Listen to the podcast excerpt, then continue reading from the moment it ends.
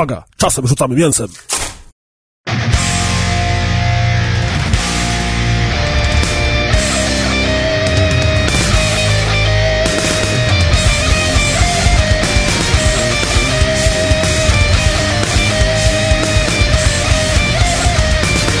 Cześć wszystkim, tu Grzegorz Wojewoda, czyli Prez Perez, a ze mną jest oczywiście Piotr Kuldanek, czyli Kuldan. To ja. Powiedz cześć. Cześć. Kuldan, powiedz cześć. Cześć, Kuldan. Coś było nie tak, już na samym początku. Coś naprawdę dalej nie tak jest. Mnie? Takie było, wiesz, ale okej. Lecimy dalej. Mam nadzieję, że jak się rozgadamy, to i program do nagrywania się rozgada z nami. To są oczywiście grube rozmowy. Wracamy po długiej przerwie i na pewno pogadamy sobie dzisiaj o wielu różnych ciekawych tematach. Dobrze znowu jest nagrywać, dobrze cię znowu słyszeć, Kuldanie, tak dla odmiany, nie? Bo nie słyszymy się. Nie słyszeliśmy przez ten cały okres czasu. Okres dokładnie. Czasu, fuj. Przez ten cały czas. Już bajop, już w ogóle oburzeni słownikowi użytkownicy języka polskiego, którzy mówią, co za nie, ja nie o takie grube rozmowy nic nie robiłem. Dokładnie, jeszcze pomylimy jakiś tak rejon Polski dzisiaj, tak powiemy jest, coś Podlasie, źle i mapa Polski wtedy się przyczepi, albo jakiś inny entuzjasta geografii, także tak. Powiedz mi, czy pamiętasz, kiedy były ostatnie grube rozmowy? Ostatnie grube rozmowy były w styczniu. Tak jest. I to były grube rozmowy z kolegą Amadeuszem. I pamiętam, że kończyliśmy czymś na zasadzie, no dobra, no to musimy teraz kończyć, ale niedługo będziemy wrócimy w te trzy osoby i będziemy kontynuować tematy, które poruszyliśmy. Doskonale pamiętasz, no i, tak? Bo tam był jeden motyw, który przerwaliśmy w trakcie dyskusji. Amadeusz musiał szybko już niestety kończyć, bo to było jakoś nagrywane w środku tygodnia i było bardzo późno, czyli tak jak zawsze. Natomiast wrócimy do tego odcinka jeszcze z Amadeuszem przy jakichś kolejnych grubych rozmowach. Za na kolejne pewno 8 miesięcy. Albo może i szybciej. Na pewno spotkamy się znowu we trzech, dlatego że Amadeusz dopiero co wrócił z USA i był w Los Angeles i bardzo, ale to bardzo chcemy go wypytać o ten jego wyjazd. No i oczywiście dokończymy tamten temat, który zaczęliśmy w styczniu. Teraz mamy sierpień, a w zasadzie to już końcówka sierpnia, trochę czasu minęło. No i wracamy do naszych grubych pogadanek. Jakby się zmieniła.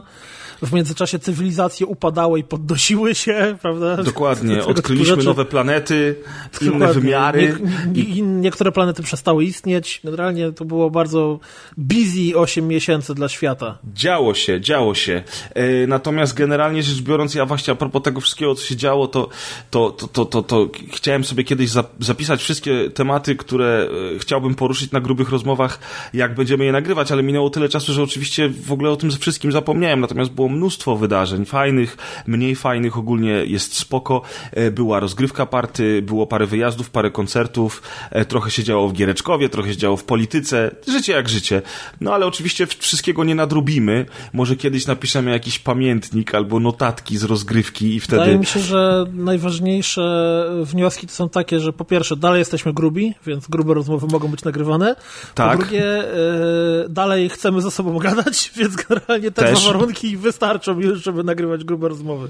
Czek. Okej. No to a propos bycia grubym, to właśnie dzisiaj byłem na obiedzie z Maćkiem i z jego żoną. Serdecznie pozdrawiamy, którzy są teraz nad morzem. I poszliśmy sobie na makaron, a niedawno otworzyli tutaj u mnie w Gdyni, gdzie obecnie mieszkam, taką piekarnię gruzińską, którą teraz wszędzie te piekarnie gruzińskie w ogóle otwierają. Pamiętasz? Inwazja Gruzinów na Polskę. Rozmawialiśmy o tym, jak byłem u ciebie w gościach jakiś czas temu i pojechaliśmy do tego miasteczka koło twojej miejscowości i tam w tym miasteczku żeśmy sobie wcinali też jakieś rzeczy właśnie z takiej gruzińskiej piekarni. No i teraz one wszędzie się otwierają i w Warszawie i właśnie tu w Trójmieście co chwilę jakieś nowe, no i właśnie niedaleko też otworzyli mnie, więc poszliśmy od razu po obiedzie na spacer, a po spacerze zahaczyliśmy o te piekarnie i kupiliśmy sobie takie wypieki z owocami, bo tam oni robią i te na słodko, i te na słono, nie? Tak, czy jesteś w stanie powtórzyć nazwę tego jedzenia? Bo to zawsze tam, wiesz... Znaczy, to się chyba w ogóle nazywało po prostu sznycel ze śliwką, z tego, co mi się wydaje, ale mogę kłamać teraz. Niemożliwe, no bo było jakieś czapakuri albo chipakari albo coś tam. Tam w ogóle mają fajne rzeczy, bo i mają jakieś zupy jeszcze, też tam można sobie na miejscu zamówić i generalnie mi się to najbardziej się w tej piekarni podoba, to właśnie te wypieki z mięsem i tak dalej, czyli te na słono. Nie będziemy oczywiście zaczynać dyskusji teraz, czy placki z cukrem, czy na słono. Bo to jest pytanie, generalnie, czy to grube rozmowy, czy rozgryszamka, nie? Dokładnie, ale generalnie rzecz biorąc, faktycznie ciekawa jest ta kuchnia gruzińska. Bardzo, ale to bardzo mi smakują te wszystkie rzeczy. One rzeczywiście są tłuste, bo one są na tłuszczu robione i nie powinienem tego jeść, ale na przykład no taki wypiek z piekarni z ziemniakami w środku i z mięsem, no to przecież wiła, w ogóle co, tylko ale Gruzini mogli na to wpaść. Ja jakiś czas temu pokusiłem się o, bo tu w naszej okolicy oprócz tej piekarni, w której raz byliśmy, to też jest normalnie restauracja gruzińska i wybraliśmy się tam na obiad rodzinny, a często gęsto jak idziemy na obiad rodzinny, to mamy taki styl, że zamawiamy różne rzeczy każdy i potem robimy, wiesz, wymianę, żeby spróbować po prostu jak największej, zwłaszcza, że tak idziemy do restauracji, w której nie byliśmy nigdy wcześniej, albo jeżeli jest to jakaś, no bo jak idziesz, kurde, do McDonalda, to raczej bez sensu, zresztą nie nazywałem McDonalda restauracją, czy jak tam idziesz na Devolaje, to nie ma co próbować, ale w przypadku jakichś takich właśnie bardziej fikuśnych rzeczy. I absolutnie nie wiem, czy była to kwestia tych dań, które zamówiliśmy, czy była to kwestia konkretnie tej restauracji, czy była to kwestia, czy jest to kwestia ogólnie kuchni gruzińskiej, ale powiedziałbym, że różne potrawy, najróżniejsze były jedzone, a wszystkie były mniej więcej w podobnym stylu.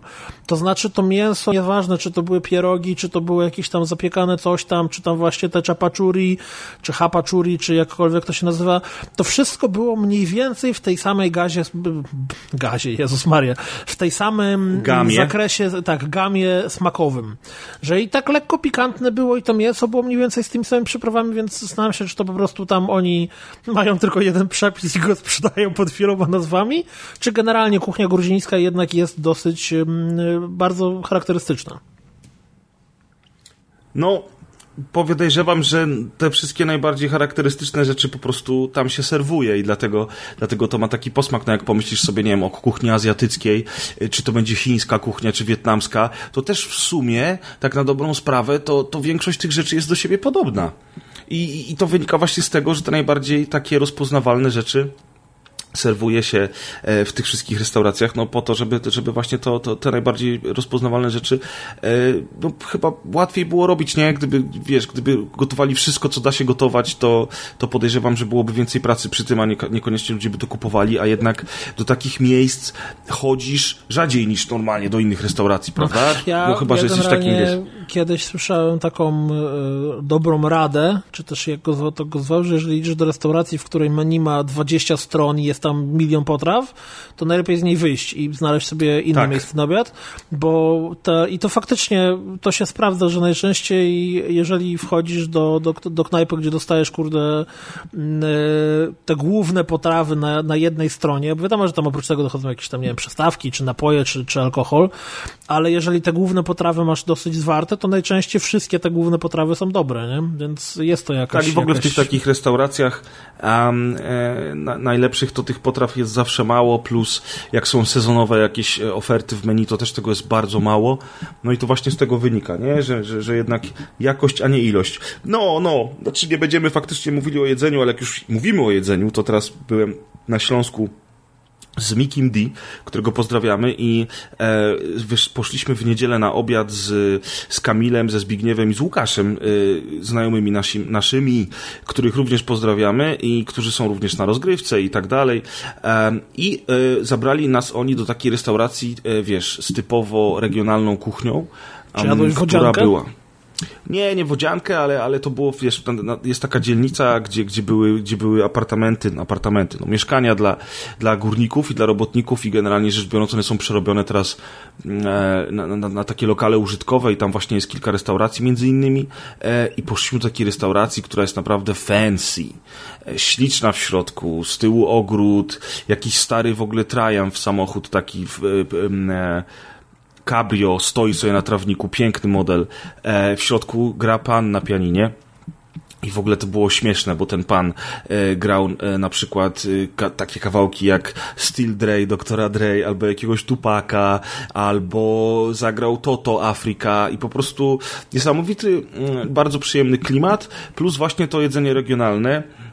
No ja oczywiście wziąłem roladę tam śluńską z modrą kapustą i z kluskami śląskimi, które kocham ponad życie. Dobrze, że ich nie ma tutaj u nas, bo bym był jeszcze grubszy niż jestem, ale generalnie miałem bekę, bo właśnie a propos takich fancy rzeczy i dobrych restauracji, to zamówiłem sobie jako przystawkę chałkę, która była posmarowana dżemem, była obsypana różnymi owocami, a do tego miała coś, co się nazywa smarowidło z wątróbki. Czyli taka, wiesz, pasztet. Niby to pasztet, ale trochę w sumie rzadszy niż pasztet, takie smarowidło właśnie i tą chałkę z tymi owocami i z tym drzemem smarowało się tym smarowidłem, więc połączenie takie dosyć specyficzne, nie da się ukryć. Jak dla mnie za słodkie, ale ciekawe i mówię do nich, do chłopaków, którzy są właśnie z okolic, mówię, jak to jest z tą potrawą, bo pierwsze o niej słyszę i czy to jest w ogóle coś takiego, co wy znacie, czy to jest jakaś lokalna przystawka, deser, w ogóle skąd taki pomysł, żeby taki zestaw mieć. I oni mówią, nie stary, to nie jest żadne śląskie żarcie, to jest taka przystawka po prostu, żeby było fancy. Okej, dzięki za ostrzeżenie. No, powiem ci, że tak jak opowiadałeś, to fancy przystawka, chałka z dżemem i z pasztetem. Oryginalnie znaczy, no to nie? Bo to tak. Jak tak to podsumujesz, to faktycznie chałka z dżemem i z pasztetem. Kurde, no to jeszcze jest dobry pomysł sensu. Na lokal, nie? Tu, proszę państwa, mamy wyjątkowo elegancką przystawkę, tost z serem. Ale dzisiaj byliśmy na tym makaronie z Maćkiem i z Maćka żoną i generalnie rzecz biorąc ja trafiłem na jakąś nowość w menu, którą chciałem posmakować. To był makaron z krewetkami, z czerwoną cebulą, ze szczypiorkiem i tam jeszcze z czymś, ale do tego miał orzeszki ziemne i masło orzechowe. I autentycznie, aż częstowałem resztę przy stole, żeby posmakowali i byliśmy bardzo zdziwieni, bo naprawdę, ale to naprawdę ciekawe połączenie i właśnie śmialiśmy się, bo to naprawdę świetnie to smakowało. Było czuć to masło orzechowe i śmialiśmy się z Maćkiem później, że komuś po prostu przez przypadek się wsypało raz do potrawy, wiesz, i skończyło się na tym, że zostało już na stałe, bo akurat tak się udało, że smakuje dobrze. Dobre. No jest takich bardziej ciekawszych rzeczy, to tuż przed rozgrywką party, kiedy ubraliśmy się na obiad do tamtej włoskiej restauracji niedaleko Disco VR, to tam, nie wiem czy wiesz, był makaron z sosem szafranowym i był cholernie dobry. Więc... No mówiłeś, że smakowaliście, tak pamiętam. W ogóle w tej restauracji była fenomenalna pizza, no bo ja zazwyczaj jak gdzieś jestem, no to nie tykam pizzy, no bo pizzę to można zjeść wszędzie. Natomiast faktycznie tam przed rozgrywką party ta pizza to był sztos. W ogóle to generalnie, co kto by nie jadł, było tam naprawdę zaskakująco. Tak, dobra restauracja. Nie będziemy podawać nazwy, bo nie zapłacili nam za to. Jak nam zapłacą, to chętnie podamy, a jak nie, to pytajcie się w komentarzach. Tak, zwłaszcza, że nie pamiętamy teraz po prostu, jak ta restauracja się nazywała. Tak, to tu też z drugiej strony, faktycznie nie pamiętamy. Także tak to wygląda, moi drodzy. Wszystko już wiecie, jeżeli chodzi o to, co ostatnio jedliśmy. Zresztą, tak jak Kuldan powiedziałeś, to nie jest rozgryszanka. To może teraz przejdźmy do twojej strawy duchowej, jakiej na tym Śląsku, że tak powiem, doznawałeś. Okej, no nie pojechałeś na Śląsk zjeść chałki z drzewem, tylko jednak w innym celu. Oczywiście pojechałem, tak jak ja to często jeżdżę na festiwal czy tam na koncert, a tym razem pojechałem i na festiwal i jeszcze dodatkowo na koncert. Ale zanim przejdziemy do tego, to takie delikatne wprowadzenie. Ja rzadko kiedy... chodzę na koncerty hip-hopowe, mimo tego, że od dzieciaka praktycznie, od początku liceum, a nawet końca podstawówki słucham hip-hopu i nieraz o tym już tutaj mówiłem. Jestem wielkim fanem klasyki lat 90. przede wszystkim. To właśnie teraz miałem taką okazję być na paru koncertach hip-hopowych związanych z grupą Wu-Tang Clan, którą bardzo lubię, chociaż teraz już po tych grubych rozmowach myślę, że to będzie czas przeszły z tym lubieniem. Natomiast generalnie rzecz biorąc, no tak się złożyło, że na samym początku roku, w lutym, czyli krótko po tym, jak wyszły ostatnie grube rozmowy, więc można powiedzieć, że całkiem niedawno... Pasuje. W lutym w Gdańsku był jeden z członków zespołu Ghostface Killa, który przyjechał solowo i zrobił takie trochę karaoke, bo mało ma kawałków, znaczy ma dużo kawałków solowych, które ludzie znają, ale i ci ludzie, którzy przychodzą na takiego gościa, to raczej są ludzie, którzy doskonale wiedzą, kim on jest, co nagrał i tak dalej, no ale on zrobił takie karaoke, że w sumie trochę swoich, ale niewiele, większość Wu-Tangu, oczywiście, no bo to wszyscy znają najbardziej, plus jakiś Michael Jackson albo inni Queen puszczeni w tle, gdzie on do tego śpiewa, nie wiem, było niby spoko, było, on jest sympatyczny bardzo gość, ale jednak czegoś innego się spodziewałem. Potem zabrałem Atka na randkę, na drugi koncert w Warszawie, na koncert innego rapera z Wu-Tang Clan, który nazywa się GZA. I GZA uznawany jest za tego jednego z takich najlepszych członków zespołu, bo on jest niby taki mądry i w ogóle i w szczególe. Natomiast koncert był fatalny, dlatego że facet zachowywał się, jakby był bardzo naćpany albo miałby demencję starczą i generalnie rzecz biorąc absolutnie nie dawał rady, jeżeli chodzi o rapowanie i zachowywał się dziwnie, no tak jakby był trochę zmęczony, jakby go to przerastało. Pierwsza oczywiście myśl to była narkotyki albo wuda, ale potem jak zacząłem go sobie na YouTubie oglądać, przeglądać jego ostatnie występy takie właśnie na żywo czy wywiady, no to wychodzi na to, że facet po prostu już chyba jest bardzo zmęczony, bo aż taki stary nie jest, żeby już mu się demencja zaczęła, natomiast no po prostu chłopak nie daje rady. I to był duży zawód, bardzo duży zawód. Natomiast ciekawa anegdotka jest z tego koncertu, wiadomo, że to, skoro to było w Warszawie, to wielu warszawskich artystów hip-hopowych tam się pojawiło, więc Adek był bardzo szczęśliwy, że mógł ich zobaczyć na żywo, natomiast jak przechodził koło nas Pan Sokół, dobrze znany wszystkim raper, to przechodząc koło nas spojrzał na nas i poszedł dalej, na co skomentowaliśmy, że zobacz, rozpoznał nas słuchacz, ale miał szacunek, nie zawracał nam dupy w miejscu publicznym. Także taka anegdotka. Pozdrowienia dla słuchaczy jednym słowem. Tak. Pan Sokół, nasz słuchacz, pozdrawiamy. Koniec końców to był bardzo duży zawód. Ale w maju jechałem do Anglii, do Manchesteru na koncert Wu-Tang, który był razem, że tak powiem, z dwoma innymi kapelami, to się nazywało Gods of Rap i to była taka impreza w 3 miastach 3 dni pod rząd, gdzie poza Wu-Tang były jeszcze zespoły De La Soul i Public Enemy. No i tutaj kolejny zawód z tego powodu, że niestety przyjechali wszyscy poza jednym członkiem Wu-Tang Clanu, Method Manem, który jest najbardziej znany i też najlepszy z nich wszystkich, więc to było duże zdziwienie, że go tam nie było. Potem dowiedziałem się w internecie, że on podobno w ogóle nie przyjeżdża na koncerty w Europie. Nawet do Anglii, gdzie zwróć uwagę na to, że jak mamy Anglię i resztę Europy... Już niedługo nie będzie w Europie, więc wszystko... Ale właśnie o to mi chodzi, że jak mamy Anglię i resztę Europy, to Anglia od zawsze była przez wszystkie gwiazdy, przez wszystkich celebrytów i tak dalej traktowana jako, wiesz, nie wiem... równą sobie, natomiast reszta Europy to już różnie bywało, nie? I nawet do Anglii, wiesz, on nie przyjeżdża, zacząłem tam czytać, potem sprawdzać i faktycznie okazało się, że ten facet po prostu jak są koncerty na kontynencie europejskim, to go nigdy nie ma. Jestem ciekaw dlaczego, może ma jakieś wezwanie, które na niego czeka, może jest o coś podejrzany, może jakby tylko przyjechał, to by zaraz Interpol go zamknął, pojęcia nie mam. Zresztą nigdy nie słyszałem, żeby on był w ogóle jakimkolwiek kryminalistą, więc cholera wie, może więc to się łączy logicznie, nie?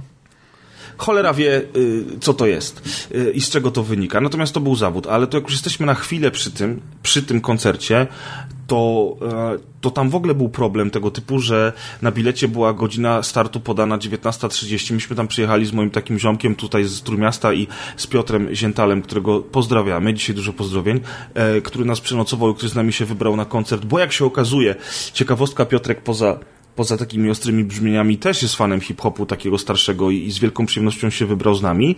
Natomiast problem był tego typu, że na bilecie była godzina 19:30 jako rozpoczęcie całego show, a w trakcie show między 3 zespołami na różne sety DJ-skie puszczał DJ Premier, też bardzo znany facet w tym świadku hip-hopowym amerykańskim. No i niestety okazało się, że jak myśmy o 19:50 weszli już na arenę, to już było po pierwszym koncercie, czyli w ogóle żeśmy De La Soul nie zobaczyli, bo organizator przyciął w chuja, a bilet nie był tani. No ale skończyło się jak się skończyło. Natomiast przemyślenie jedno takie, o którym rozmawiałem z paroma osobami później, Piotrek jak nas słucha, to się ze mną nie zgodzi być może, ale mam wrażenie, że w tych krajach takich najbardziej zaawansowanych europejskich, czego Anglia jest najlepszym przykładem, to ten dobrobyt jakby odbija się na pewnym poszanowaniu wartości publicznej i na takim ogólnym szacunku właśnie w miejscach publicznych chociażby. To znaczy, o co mi chodzi? Imprezy w Anglii są zazwyczaj w weekendy, w dużych miastach są tak hardkorowe, jeżeli chodzi o podsyf, który się dzieje potem na ulicach, w pubach, ilość nachlanych, naprawdę nachlanych do granic możliwości ludzi, bo tam bardzo często w pubach zaczyna się imprezy już o 14:00, więc o godzinie 23:00 tam już można ludzi zbierać łopatą z ulicy. Żygi, papier toaletowy, wiesz, ludzie sikający pod bramami. Ja nie mówię, że to jest nowość, bo wystarczy pojechać do Sopotu i tak naprawdę jest niedużo lepiej, ale jakby te imprezy to było jedno dla mnie zawsze w miastach dużych w Anglii, a teraz jak byłem po raz kolejny i zobaczyłem właśnie taką imprezę masową na stadionie czy tam na arenie, bo to jest arena w Manchesterze, to zobaczyłem, że to się też w innych miejscach odzwierciedla. O co mi chodzi? Syf, latające puste pokale, wiesz, myśmy siedzieli na trybunach, a na dole na jak to się mówi? Co jest na samym dole, jak ludzie stoją przed sceną?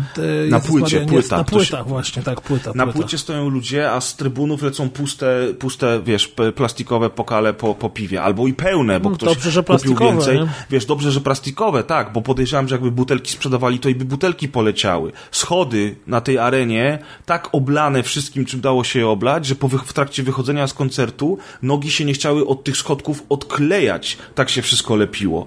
Kible męskie w pewnym momencie typy normalnie stoją sobie przy pisuarach. Jest tych pisuarów od groma oczywiście i wszyscy sobie stoją, sikają i te kible, te pisuary się zapychają i ja widzę, jak koleś mówi, o cholera, odchodzi od tego, a między nogami mu z tego pisuaru już się mocz przelewa i to nie on jeden, bo 3 osoby dalej to samo, 5 osób dalej to samo. Wiesz, to jest taka ogromna arena, tam jest od zarąbania ludzi i te kible też są ogromne i tak autentycznie co 5. pisuar zaczyna przeciekać moczem, bo to się wszystko zapycha, na co podchodzi kolejny, bo jak ja to zobaczyłem, powiedziałem, o fuck, idę szukać kolejnego, akurat stałem za tym gościem, no przecież nie będę tam sikał, na co ja odchodzę do kolejnego pisuaru i widzę, jak typ stojący za mną podchodzi do tego pisuaru i leje, a między nogami mu wszystko się leje na podłogę, wiesz. To nie jest tak, że ja pierwszy raz byłem w Anglii i widziałem coś takiego pierwszy raz w życiu. To jest kolejny raz, kiedy ja widzę takie herezje. I tak jak powiedziałem, to nie jest tak, że a w Polsce to wszyscy nie, są czyści i nie są flejami i wszystko szanują, bo to nieprawda. Natomiast mam takie spostrzeżenie wewnętrzne, że właśnie ten dobrobyt powoduje, że ludzie tracą szacunek dla takich rzeczy, bo to jest dla nich oczywiste. Wiesz, co mi chodzi? Piwo jest tak tanie dla nich, że kupić 6 i 2 wypierdolić w ludzi na płycie, bekarz, super, żaden problem, nie? Albo na przykład właśnie, wiesz, czy buty se obszcza, czy to się zepsuje, czy nie zepsuje. Jutro wszystko będzie wyczyszczone, bo to jest inna sprawa, że po takiej imprezie, która się kończy o 6 rano, o 7 wchodzi ekipa sprzątająca w ogromnym, dużym mieście typu Manchester czy Liverpool i oni to sprzątają i na przykład do 10, 11, jak przyjdziesz sobie z rodziną na śniadanie, to miasto będzie już wysprzątane. Dzięki temu dużo ludzi ma pracę.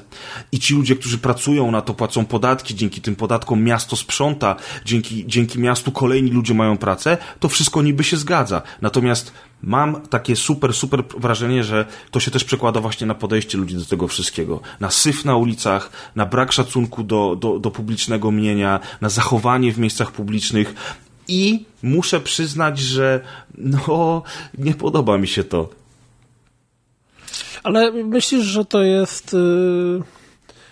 No bo czy uważasz, że to jest powiązane z właśnie, nie wiem, festiwalami muzycznymi, czy generalnie ogólnie ludzie tak zaczynają idę o zakład, że jakby to był mecz piłki nożnej albo, wiesz, coś takiego, to byłoby identycznie.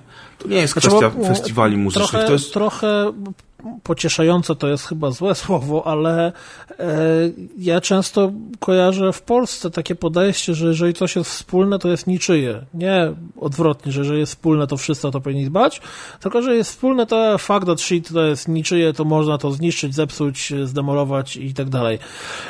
Tak, i to też jakby to wszędzie chyba tak jest, że ludzie mają takie podejście. U nas w Polsce też tak jest, że właśnie tak jak ty mówisz, to jest niczyje, więc można to zdemolować. No, bo to takie sytuacje regularnie są, że wiesz, że nie wiem, przystanki autobusowe, które są demolowane, czy nie wiem, windy dla niepełnosprawnych, kurde, które często są niedziałające właśnie przez to, bo jak były działały i nie było tam tylko przez jeden dzień monitoringu, to natychmiast tam, kurde, ktoś się załatwił albo zniszczył, albo cokolwiek innego. No, ale to jest, bo widzisz, imprezy takie masowe, jak sama nazwa wskazuje, to łączą w sobie ludzi z najróżniejszych grup społecznych i niektórzy pewnie mają z założenia po prostu wywolone. To dobrym przykładem jest to, co się dzieje na polskiej plaży, w zależności od kurortu, że masz, kurde, i gości, co grille rozstawiają, i masz gości, którzy zajmują w ogóle, brakuje tylko, że niedługo będzie, wiesz, za pomocą parawanów tą niepodległość tak. Maria, ogłoszą, bo zajmują kawałek plaży wielkości tam paru metrów kwadratowych, więc zaraz, kurde, flagę wbiją i będą żądali swojego dostępu do morza. I są ludzie, którzy jakoś umieją kulturalnie korzystać z tego. I to bardzo łatwo to demonizować. No to pewnie rodzice z dziećmi, nie, tam i kurde, nie ma tak naprawdę świętych ludzi, wszyscy są tacy, nie, oczywiście, którzy przyginają pałę w takich sytuacjach, nie? Tylko jakby, wiesz co, chodzi mi tak, bo może to faktycznie, może jak ja to powiadam, to ludzie, wiesz, ludzie sobie myślą, no to jest oczywiste, tak jest wszędzie. Natomiast jakby skala, ja nie umiem tego opisać. Skala jest inna po prostu. Jest skala inna. Jeżeli, wiesz, ja byłem w Stanach na meczu NBA, gdzie też była masa ludzi na takim stadionie. Może nie było tak dużo ludzi jak tutaj, no bo to też inna impreza, to nie był jakiś super popularny mecz koszykówki wtedy i tak dalej, ale ludzie się trochę inaczej zachowywali. Ja chodzę na koncerty w Polsce, w całym kraju i ludzie się inaczej zachowują. Zawsze trafisz na jakiegoś debila, który będzie miał wywalone, który będzie brudził, albo jak się napije, to postanowi wyrwać znak stopu, bo to będzie najlepszy pomysł, żeby spędzić wieczór i tak dalej. Oczywiście, że tak, ale skala tego, jak tam to wygląda z mojej perspektywy, a tego, jak to wygląda wszędzie indziej, jest po prostu zaskakująco inna. A to nie jest trochę kwestia skali właśnie, że mówiąc tam to wygląda, tak naprawdę masz do czynienia, nie wiem, z festiwalem, gdzie się dużo więcej ludzi przewala niż przez openera, tak, na przykład? Czy to nie, bo to nie był festiwal, to była impreza, wiesz, taka masowa na arenie, więc na pewno nie było więcej ludzi niż na openerze, ale ja już powiedziałem wcześniej, to nie jest kwestia tego jednego koncertu. Byłem tam na innych eventach, byłem wielokrotnie w Anglii, wielokrotnie byłem w weekendy na imprezach i zawsze to tak tam wyglądało. Od dobrych 10 lat, czy nawet więcej, odkąd jeździłem, nie? Czy tam jeżdżę dalej w sumie. I mam nadzieję, że jeszcze będę jeździł, no bo wiesz, lubię tam jeździć i generalnie rzecz biorąc, tak naprawdę po latach, odkąd przestałem jeździć tam za chlebem, tak? Czy zarobić na studia i jeżdżę turystycznie, to jakby coraz chętniej, coraz przyjemniej tam się wybieram, no bo wiadomo, wspomnienia z tego, co się robiło kiedyś, a teraz kiedy się jeździ dla przyjemności, więc no, ale tak to już jest. No nieważne, słuchaj. Wracając do tematu Wu-Tangu, bo tutaj żeśmy troszeczkę off-topowali jak zawsze, zresztą po to są grube rozmowy. Wracając do tematu Wu-Tangu, ostatecznie okazało się, że będzie jeszcze jeden koncert Wu-Tang w tym roku w Polsce, na festiwalu, który się odbywał na Śląsku. No więc ja, cały szczęśliwy, na ten festiwal się wybrałem, Miki D pojechał ze mną, ja siedziałem sobie już w apartamencie, który wynajęliśmy w Chorzowie, a Mikołaj był w pociągu, który miał spóźniony o bagatela 3 godziny, więc w sumie z Warszawy do Katowic jechał prawie tyle, co ja z Gdańska do Katowic, więc super było. Jak zwykle polskie PKP latem to jest czysta przyjemność, żeby podróżować tymi pociągami. No i o godzinie, ja nie wiem, która to była, 21 może, dostaliśmy informację dzień przed festiwalem, dzień przed rozpoczęciem, że Wu-Tang nie wystąpi. Znaczy ja tu mam teorię, słuchaj, ewidentnie po prostu oni się ciebie boją. I coś, tak, to dlatego. Się, ja tam, ale wojewoda będzie na tym festiwalu, będzie, kurwa, no to nie jedziemy, panowie. To nie jedziemy. No. Weź tam, mów organizatorom. Natomiast teraz, nie żartując sobie, to ja serdecznie współczuję organizatorom, a z drugiej strony zastanawiam się bardzo, czy to, że ta informacja poszła dzień przed rozpoczęciem festiwalu 21, bo to mniej więcej jakoś tak było z tego, co mówisz, to było tak, że oni faktycznie do ostatniej chwili próbowali coś ogarnąć, czy postanowili przetrzymać to do ostatniej chwili, żeby mieć jak najkrócej burzę w socjalach? Już ci powiem, ale przede wszystkim ty nie współczuj organizatorom, tylko współczuj mnie i Mikołajowi. Wiesz, kurczę, no ale okej. Powiem ci tak, ja mam wrażenie, że oni do ostatniej chwili próbowali znaleźć zastępstwo, dlatego, że oni już od dłuższego czasu musieli o tym wiedzieć. Całe jakby ogłoszenie powodu, dla którego zrezygnowano, czy tam zespół nie wystąpi, było z perspektywy PR-owca napisane w taki sposób, że z jednej strony to po prostu było lanie wody, a z drugiej strony ewidentnie było widać, że oni bardzo mocno zaznaczyli, po czyjej stronie leży wina. No i teraz, jeżeli komunikat od twórców festiwalu mówi o tym, że zespół Wu-Tang nie wystąpi na festiwalu, ponieważ w ostatniej chwili kilku członków zespołu zmieniło plany na najbliższe dni, to brzmi to po prostu jak? No, trochę żenująco. Jakby członkowie zespołu Wu-Tang mieli to dowiedzieli wywalone. Się, że wojewoda jedzie, zrobiłeś zdjęcie, że jesteś już na Śląsku, zobaczyli to na twoim Twitterze i od razu nie jedziemy. I wiesz, o ile to jest o tyle ciekawe, że oni mieli zagrać jeszcze 2 koncerty na koniec jakby tej całej trasy, którą mieli głównie w Stanach, plus 3 koncerty właśnie w Anglii. W maju to się wszystko działo i w czerwcu bodajże.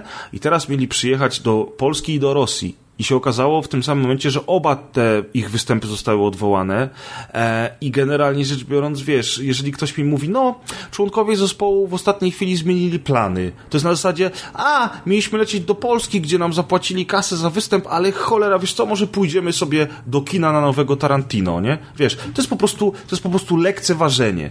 No i niestety ogromny zawód dla mnie, dlatego tam jeszcze potem ten komunikat na social mediach od twórców festiwalu mówił o tym, że no nie wiedzieliśmy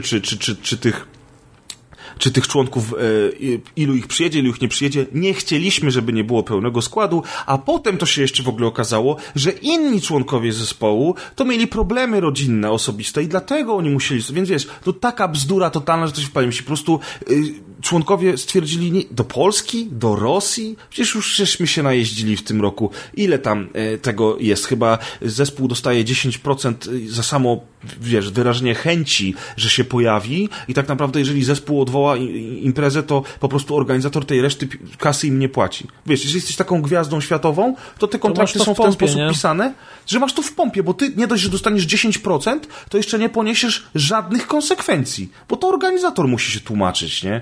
Także no sorry, ale to po prostu to we mnie zabiło całą moją miłość do tego zespołu w tym momencie. Jakby, wiesz, rzeczywistość versus wspomnienia. Czwarty koncert nie będziesz próbował jechać? Nie, no to był czwarty koncert. Czyli na piąty, okej. No, znaczy nie było koncertu, więc się nie odbył. No, wzięli jakiegoś innego rapera, taki gościu, co nazywa się Schoolboy Q. On jest z tej nowej generacji tych raperów, co tam teraz są tacy super popularni. Rapuje normalnie, czy jakiś tam mumble rap uprawia? Nie poszliśmy na niego. Ja ci powiem zaraz, na co poszliśmy i dlaczego to był dobry wybór. Natomiast wiesz, co mnie obchodzi jakiś koleś, który tam, kurczę, wiesz, sobie rapuje. Fajnie, że on jest popularny, ale to nie znaczy, że muszę tam iść specjalnie go słuchać. Natomiast on ale w ogóle... Naprawdę tam jakaś drama była, bo... No właśnie, po tym, że nie tylko wy nie poszliście na jego koncert. Znaczy nie, bo tam ludzie, którzy przyjechali na Wu-Tang, a przyjechali ludzie z całej Polski i nie tylko, i przez 2 dni potem jeszcze chodzili w koszulkach z logiem zespołu, to ci ludzie, duża część podobno z nich, jak się dowiedziała o tym wszystkim, to w piątek przyszli na festiwal przed bramy i zaczęli swoje bilety rozdawać za darmo. Bo powiedzieli, w dupie to mamy w takim razie, idziemy gdzie indziej, nie? Bo wiesz, nie powiesz twórcy, czy tam organizatorowi festiwalu, że ma ci zwrócić kasę, jeżeli nie wystąpił jeden z 20 albo 30 zespołów, które są zaplanowane na ten dzień. Bo jeżeli 90% czy 95% wszystkich atrakcji jest zgodne z opisem, no to wiesz, no to co powiesz organizatorowi? Proszę mi oddać 17,50 z tego biletu. Masz rację, jasne. Wiesz, no nic nie... A i organizator tak naprawdę też jest w dupie w tym momencie. Więc to, że oni w ogóle... Bo jak było na Openerze, w tym roku na Openerze dzień przed występem A$AP Rockiego, też rapera takiego zresztą młodego, w Polsce na Openerze, okazało się, że powinęli go na dołek w Szwecji i poszedł do więzienia. No i organizator powiedział, że załatwił jakiegoś rapera z Anglii, który przyjechał dzień później na jego miejsce i zastąpił go tego dnia na festiwalu. Wiesz, to jest jedyne, co może organizator zrobić. I to samo zrobili ci ludzie właśnie na tym śląskim festiwalu, zresztą powiedzieli to. Ja uważam, że oni się bardzo fajnie zachowali. wypowiadali. Powiedzieli, że 18 godzin, ten raper w ogóle się wypowiadał, że 18 godzin przed występem on się dowiedział, że jedzie, że on jedzie na Śląsk zrobić show. To jest o tyle dziwne, że on jest ze Stanów. Ja nie wierzę w to, że oni 18 godzin wcześniej to załatwili. Albo oni już wiedzieli wcześniej, albo on był gdzieś tutaj w Europie na przykład, bo nagrywa nową płytę. Dlatego, że sprawdzaliśmy jego trasę koncertową letnią w tym roku i od miesiąca nigdzie nie występował. Ostatnie występy miał w Stanach, w związku z czym w 18 godzin w życiu by nie zdążył nagle Śląsk jestem, nie? To nie, kurwa, to nie jest Star Trek, nie, może nie to jest polski, śląski chłopak tak naprawdę, nie żaden tam raper jakiś zagraniczny. Tak. No w każdym razie właśnie tak, a propos tej afery, on wyszedł na pierwszego dnia, na początku nie było za dużo ludzi i przede wszystkim jak ludzie się dowiedzieli, że o 22 nie ma Wu-Tangu, to tak jak my z Mikołajem poszli na wszystkie inne możliwe koncerty, które się działy w tym samym czasie. No i on podobno wyskoczył z jakimś tekstem, że mówi, co? Tutaj pod sceną jest 30 osób w ogóle, co jest... Nie wiem skąd jest, czy on to powiedział na scenie, czy on to powiedział dziennikarzom, natomiast ja widziałem zdjęcia z jego koncertu. On to wrzucił na Insta. Stary, na zdjęciach z jego koncertu jest od zarąbania ludzi. Tyle samo, co następnego dnia było na Metronomii i na Jadenie Smithie. Więc uważam, że naprawdę tam nie było biedy, a on jeszcze na końcu tego koncertu rzucił takim tekstem, za co go ludzie w socjalach zniszczyli potem, bo on powiedział tak, no dobra Polsko, ostatnie parę minut koncertu nawet było fajne, a teraz wracam do domu grać w Call of Duty. W ogóle jakim trzeba być bezczelnym typem, żeby patrzę na te jego wpisy na Instagramie i powiem ci, że ja mam nawet problem, żeby zrozumieć to, jak on pisze, bo to wiesz, są mieszane małe, duże litery, jeszcze jakieś tam skrótowce, kurde, i faktycznie pisze, że show was looking tight the last 4 minutes. I'm going home to play Call of Duty. No, czyli widzisz, czyli on to na Instagramie wrzucał, czy gdzieś tam. No niestety, tam bezczelność tych artystów wszystkich jest jednak wysoka, coraz wyższa też mam wrażenie, dlatego że, jak już powiedziałem o tym... O mój Boże, przepraszam.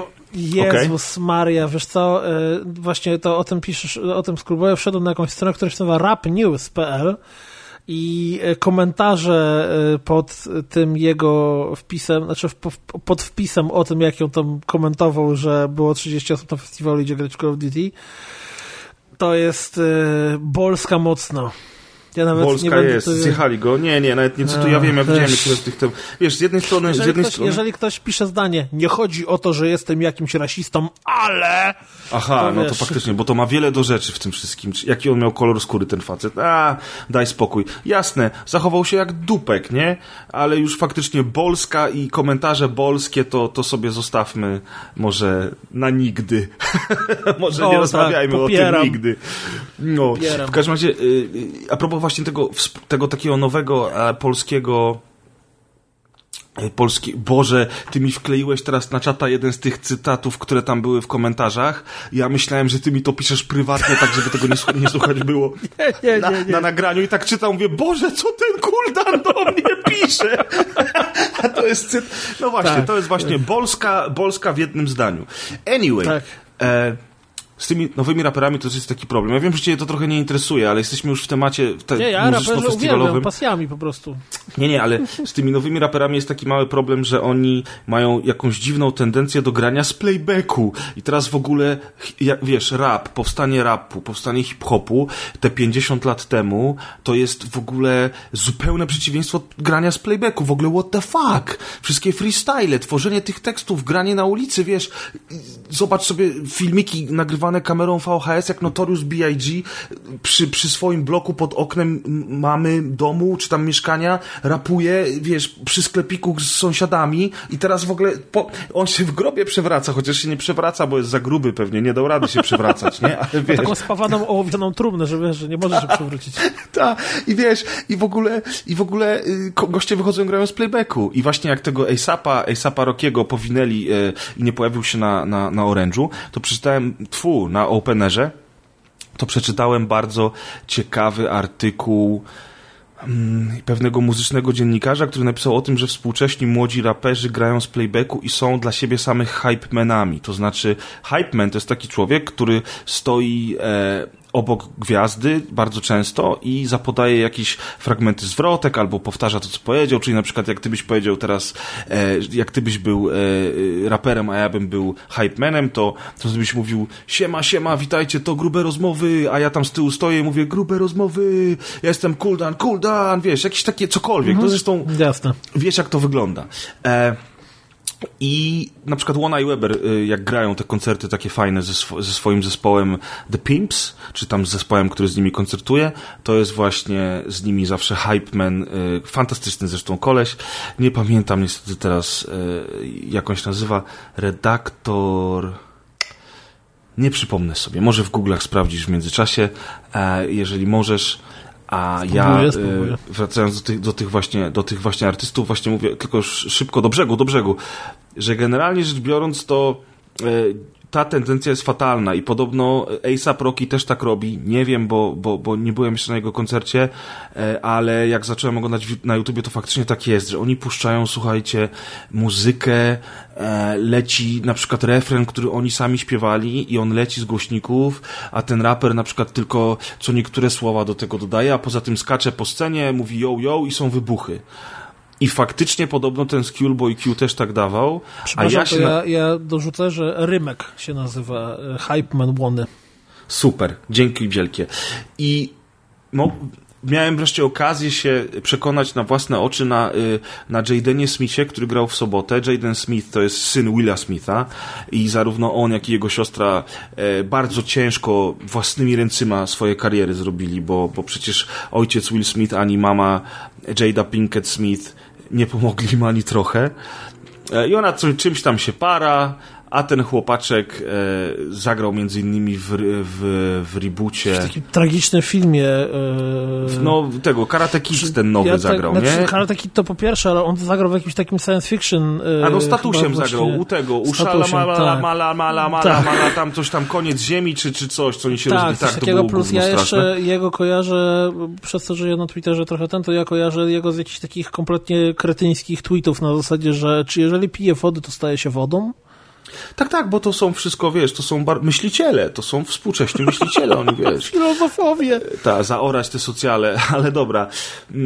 Tak, filozofowie. No i ale powiem ci tak, on mnie na tyle przyjemnie zaskoczył, ten cały Jaden Smith, że on był bardzo przyjemny na tej scenie i taki, no, może nie jakoś super charyzmatyczny, ale na tyle charyzmatyczny, że mnie nie wkurwiał, co już jest plusem, jak dla niego, tak.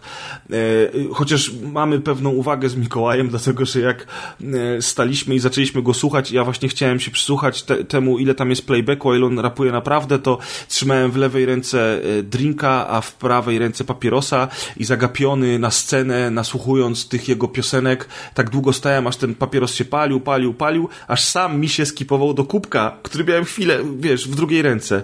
No i cały drink tak naprawdę poszedł w pizdu.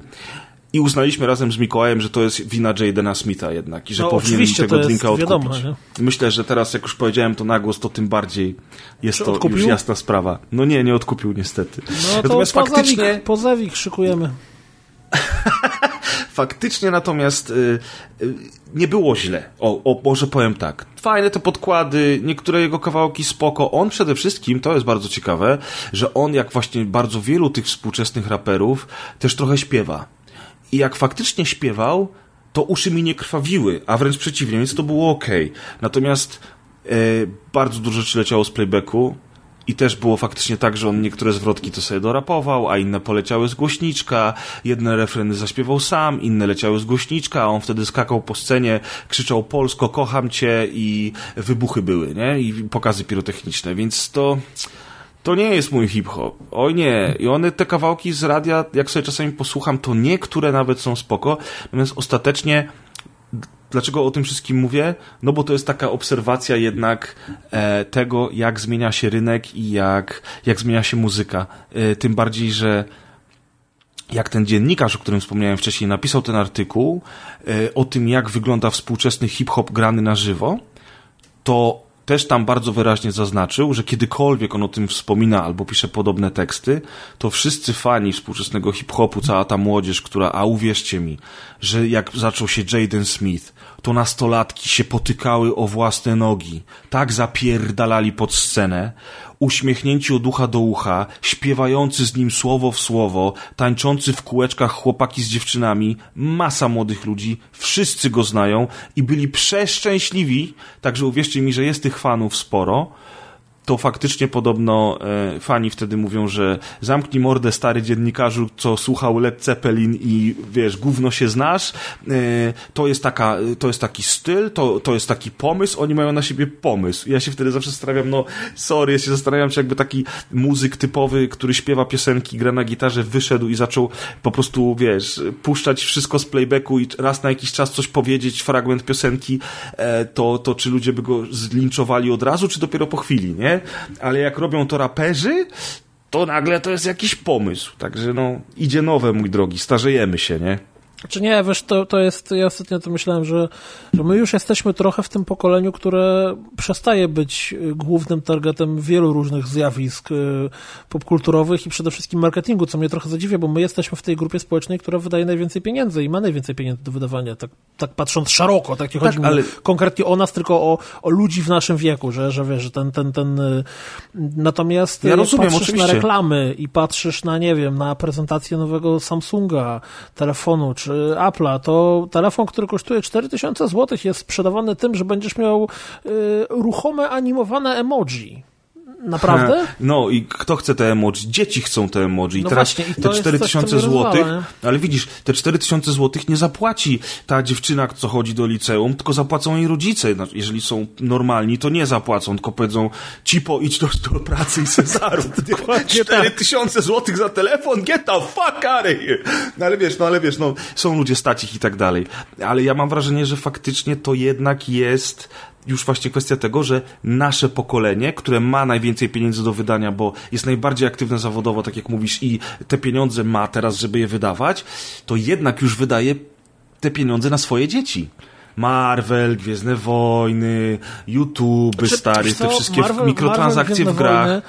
Marvel i Gwiezdne Wojny to jest akurat trochę coś innego, bo wydaje mi się, że mainstreamem teraz stali się to, co, nie wiem, 15 lat temu było heheszki z nerdów i z geeków, to teraz my, w cudzysłowie, staliśmy się mainstreamem i ogromny wybuch Marvela, nie wiem, figurek popów, milion koszulek z kolorowymi napisami i tak dalej, to po prostu jest naturalny efekt tego, że bycie nerdem, czy też interesowanie się popkulturą komiksową, czy jak to zwał, bez różnicy generalnie, jest teraz główną częścią kultury masowej.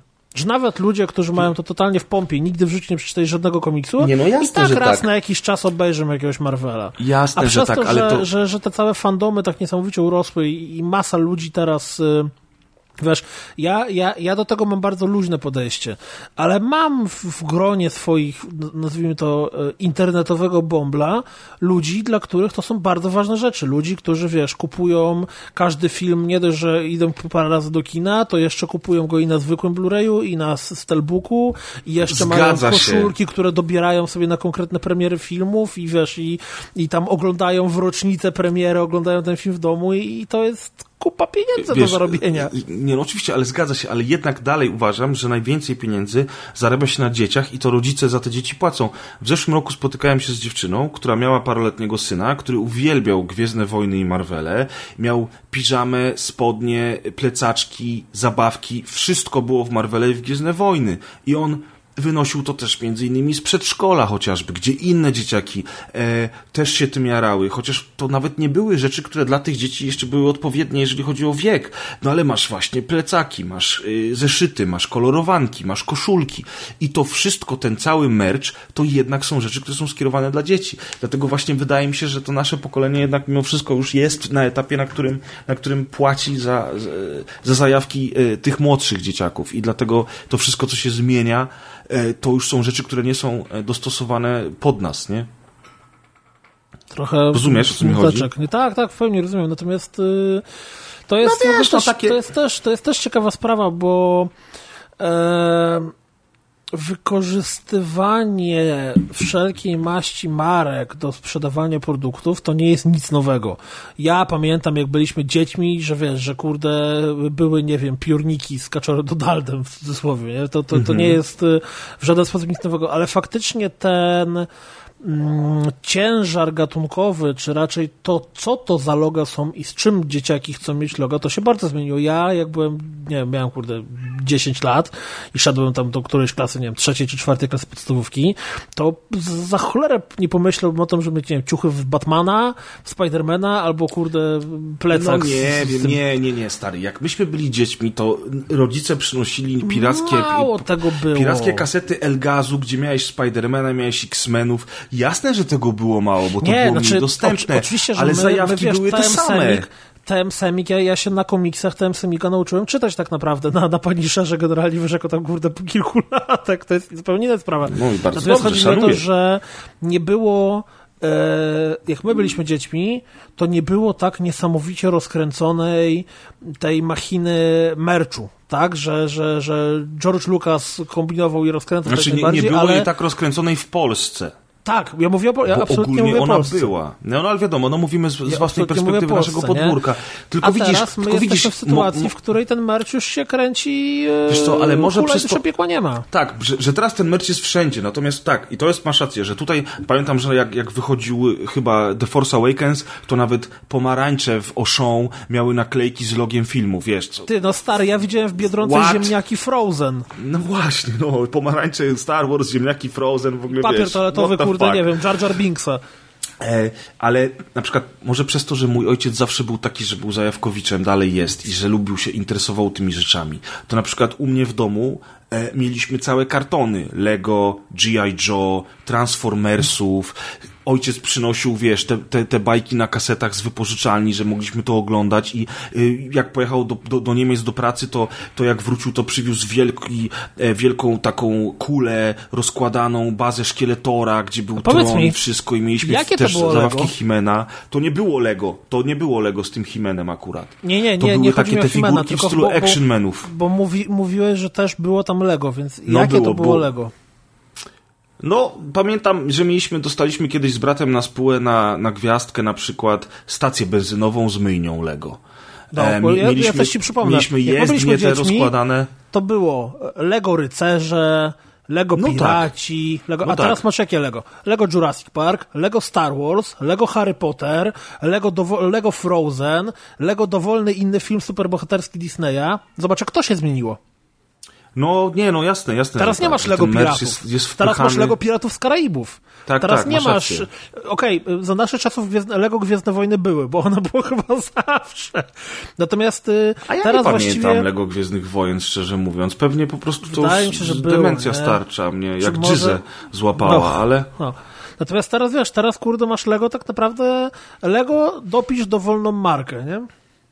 No no wiesz, no jest to też jakiś znak czasów, że ten dobrobyt jednak jest, no plus cała reszta tego wszystkiego, no my sami do dzisiaj zbieramy merchandise taki czy nie inny, no ja mam parę figurek, ty masz parę figurek, książki, komiksy, 10. No, koszulki i takie rzeczy, no. Ja staram się cały czas jakby tego nie zbierać, a i tak, ja teraz w ogóle wpadłem w manię kupowania komiksów i nie kupuję żadnych dużych serii.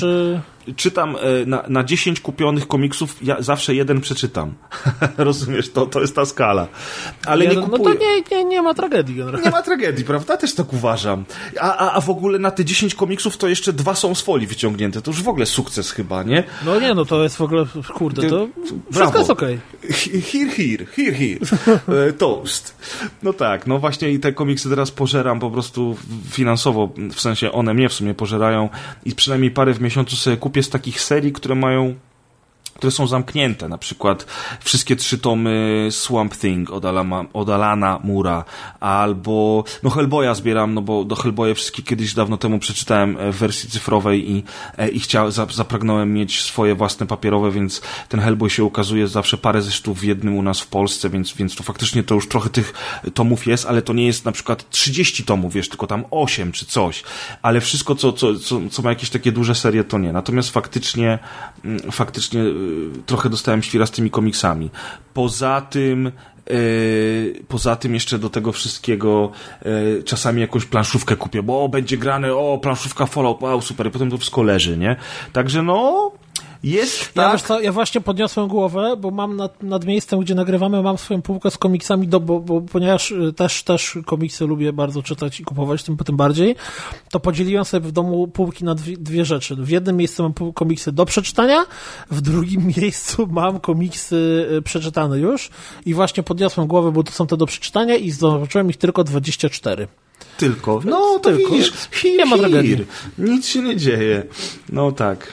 W ogóle, no więc jeżeli to o przypadłości i zbieranie meczu chodzi, to właśnie tak. Słuchaj, zanim przejdziemy do jakiegoś innego tematu jeszcze, bo myślę, że jeszcze kończyć nie będziemy, to ja dalej mam do dokończenia tę historię festiwalowo-koncertową, jeżeli pozwolisz. Dawaj. Bo w ogóle jakby ten festiwal fenomenalny, jeżeli chodzi o miejscówkę, bo Park Śląski, piękne miejsce nad wodą, mnóstwo drzew, krzaków, zieleni, jakieś leżaczki wszędzie rozstawione, hamaki rozpięte między drzewami, w nocy lampki zawieszone między gałęziami. No piękny klimat, plus bardzo duży rozstrzał muzyczny, między innymi był fenomenalny koncert Neckiego, który miał takie show, że coś w palni mieści, wybuchy, lasery, pleśniowe sery, coś pięknego, ale też inne różne zespoły. I teraz... powiem ci anegdotkę. Panie, jak to powiedziałeś totalnie, gdybym został kiedyś sławnym raperem, to na koncercie bym wrzucał serem pleśniowym w publiczność. Tylko takim zapakowanym, że mogli sobie w trakcie tego zjeść. Ziom, sky is the limit. Na co czekasz w ogóle? Zacznij, twórz muzykę. Już za 2 lata będziesz mógł rzucać w ludzi pleśniowym serem. No, w każdym razie, słuchaj, opowiem teraz ci anegdotkę, co mnie łączy z Arnoldem Schwarzeneggerem. O, dobrze się zaczyna. To jest bardzo ciekawa anegdotka. Byliśmy na tym koncercie, na tym festiwalu, przepraszam, drugi dzień i miałem na sobie różową koszulkę, taką jaskrawo różową, bardzo podobną do tej, którą miałem na ostatnim rozgrywka party. No i poszliśmy na koncert zespołu Lion Babe, który składa się z pani wokalistki i pana kolegi muzyka. Swoją drogą, żeśmy najpierw zastanawiali się, czy ci państwo nie są małżeństwem, jak znaleźliśmy, czy albo na przykład parą. Skoro ze sobą nagrywają i występują już od jakiegoś czasu, to okazało się, że w opis w internecie i wypowiedź tej pani jest taka, że są przyjaciółmi od bardzo wielu lat i wtedy doszliśmy do wniosku, że to jest tak duży friendzone, ten typ jest w tak głębokim friendzone, że założył dla laski zespół, kumasz? Że założył dla niej zespół. Dobre. Natomiast Lion Babe grają fajną muzykę. Ja ich znam od jakichś 2 albo 3 lat, jeśli nie dłużej. Słucham sobie ich sporadycznie. Oni też wydali dopiero 2 albumy, ale to jest fajna muza. No i różowa koszulka. Jeszcze przed rozpoczęciem koncertu przychodzi Mikołaj i mówi, bo poszedł po coś do jedzenia i mówi, no jesteś duży chłop, a do tego w tej koszulce. Mówi, to jest idealnie, bo nigdy mi się nie zgubisz, znajdę cię w tłumie i wiesz, zawsze będę wiedział, gdzie iść. No i poszliśmy pod scenę, byliśmy bardzo blisko sceną, praktycznie pod barierkami. Ja swoim głupim żarcikiem rzucam, że to może pani ze sceny też mnie zauważy i w tej różowej koszulce to już w ogóle i może się we mnie zakocha i w ogóle zostanie moją żoną i ha, ha, hi, hi, i stoi 2 starych dziadów i pierdoli głupoty pod tą sceną. Natomiast koncert się zaczął, wszystko gra fajnie, pięknie i w trakcie koncertu pani, chodząc od lewej do prawej strony, podeszła pod naszą stronę prawą i przy piosence, która nazywa się Sexy Please, i tam jest taki fragment Sexy You and Me. Pokazała na mnie palcem, pokazała na siebie palcem, mówiąc przy tym You and Me.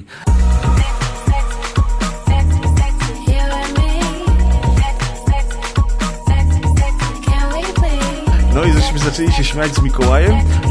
Koszulka zadziałała, jej, też tam, że się wygłupialiśmy. Było to po prostu przyjemne. Już nie, jak masz taki bliski kontakt z artystą i coś takiego się dzieje, to jest po prostu zawsze miłe. A to było naprawdę pod samą barierką, więc ja wiedziałem, że ona nie pokazuje...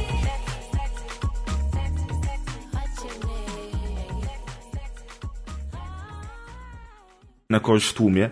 Miałem taką sytuację też kiedyś z D'Angelo, jak zobaczył, że śpiewam z nim całą zwrotkę, to pokazał mi palcem, puścił oczko i wiesz, jesteśmy dorosłymi ludźmi, może nie powinniśmy się takimi rzeczami ekscytować, a z drugiej strony uważam, że to są tak fajne przeżycia, tak miłe momenty, że czemu by się tym nie ekscytować? Nie wiem, co ty o tym sądzisz. Nie, no oczywiście. No, ja wychodzę z założenia, że należy się ekscytować czymkolwiek tylko się można, bo cały świat jest tak pełen syfu i gówna, że lepiej się ekscytować nawet drobiazgami, niż się wszystkim przejmować. Dziękuję ślicznie. No i teraz finał tej anegdotki, co mnie łączy z Arnoldem Schwarzeneggerem. Otóż wokalistka zespołu Lion Babe nazywa się Jillian Hervey, ma 30 lat i jest córką, i tego nie wiedziałem do tej pory, to jest dla mnie bardzo duże zaskoczenie, byłej Miss Ameryki, niejakiej Vanessy Williams, która była między innymi modelką, ale też aktorką. I na pewno ją kojarzysz, bo zagrała w filmie... Jak ten film się nazywał? Kurczę, teraz ten...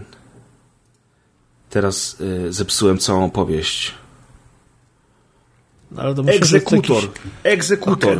Okay. Film nazywał się Egzekutor, w wersji angielskojęzycznej Eraser, i pani Vanessa Williams, mama kobiety, która pokazała na mnie palcem ze sceny, wystąpiła w tym filmie razem z Arnoldem Schwarzeneggerem. Morał z tego jest taki, że to prawie tak, jakby mnie coś łączyło z Arnoldem Schwarzeneggerem. Czy to nie piękne?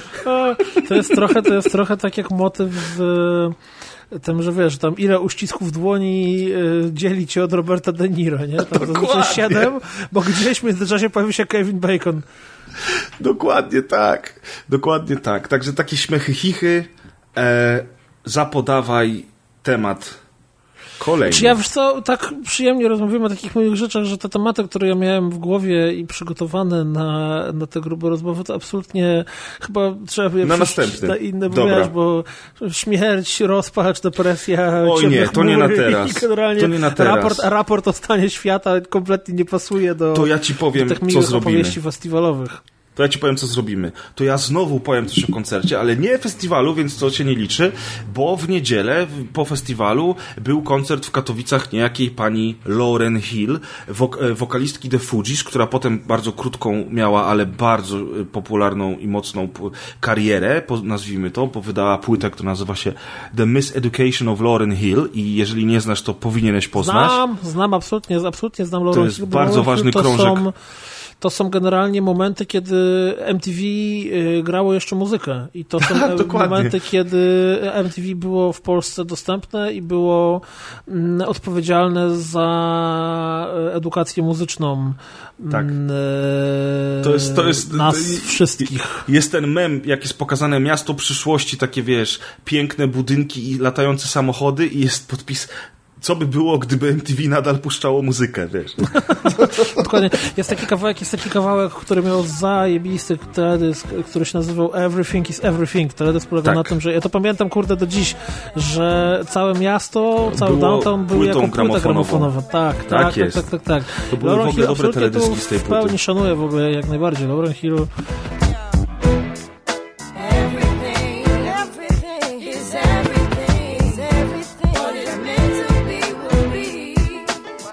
Zresztą The Fugees też jak najbardziej, nie?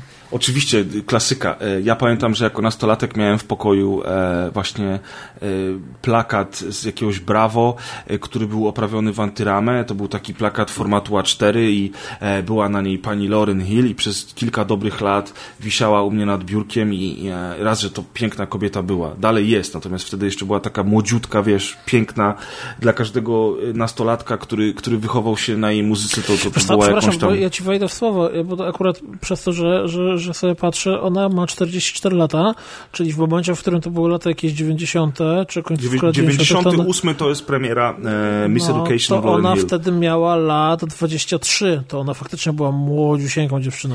No w ogóle, jak ty mówisz, że ona ma 44 lata, to znaczy, że ona jest ode mnie starsza tylko lat 9, i to też z mojej, teraz jak na to patrzę, to trochę zmienia mi perspektywę, no bo jeżeli ja miałem tych lat w 98, ja miałem lat 14, no to ona miała właśnie dokładnie 23 lata. Tak, czyli tak. Ona mi się wtedy wydawała już taka, wiesz, no dorosła babeczka, fajna i tak dalej, młodziutka była, ale jednak... Nie, ale to o czym mówisz, teraz to jest perspektywy. Jak masz lat 13-14 i chodzisz do szkoły i uczy cię pani nauczyciel, to, czy nie wiem, jak masz lat 10, to tobie się wyobraża, o mój Boże, co za stara baba. Po czym nagle, jak potem zaczynasz mieć świadomość, że zaraz, ta pani nauczyciel, to ona była tuż po studiach, to była jak dziewczynę, która miała 25 albo 26, czyli w sumie to był taki dzieciak, a nie tam żadna stara baba, nie? No tak, teraz ta perspektywa faktycznie im dalej w las, tym bardziej przerażająca. Teraz jak myślisz o tym, że ktoś ma 23 lata, to myślisz, że to dziecko w sumie, nie? No właśnie, teraz jak ty mówisz 23 lata, to... no... Ale z drugiej strony to jest też takie zawsze wow. To jest tak jak ta nasza naklejka, którą uwielbiam, która była rozdawana na rozgrywka party, czyli ludzie, którym się udało. Nie? Oczywiście ona jest ironiczna, ale wow. Laska w wieku 23 lat, nie dość, że już była znana na całym świecie i była członkinią zespołu The Fugees, który był jak na tamte lata naprawdę wyjątkowy i przełomowy, to jeszcze zrzuciła taką bombę w postaci The Miseducation of Lauryn Hill, która była międzynarodowym hitem i która do dzisiaj naprawdę broni się w ogóle wszystkim, nie?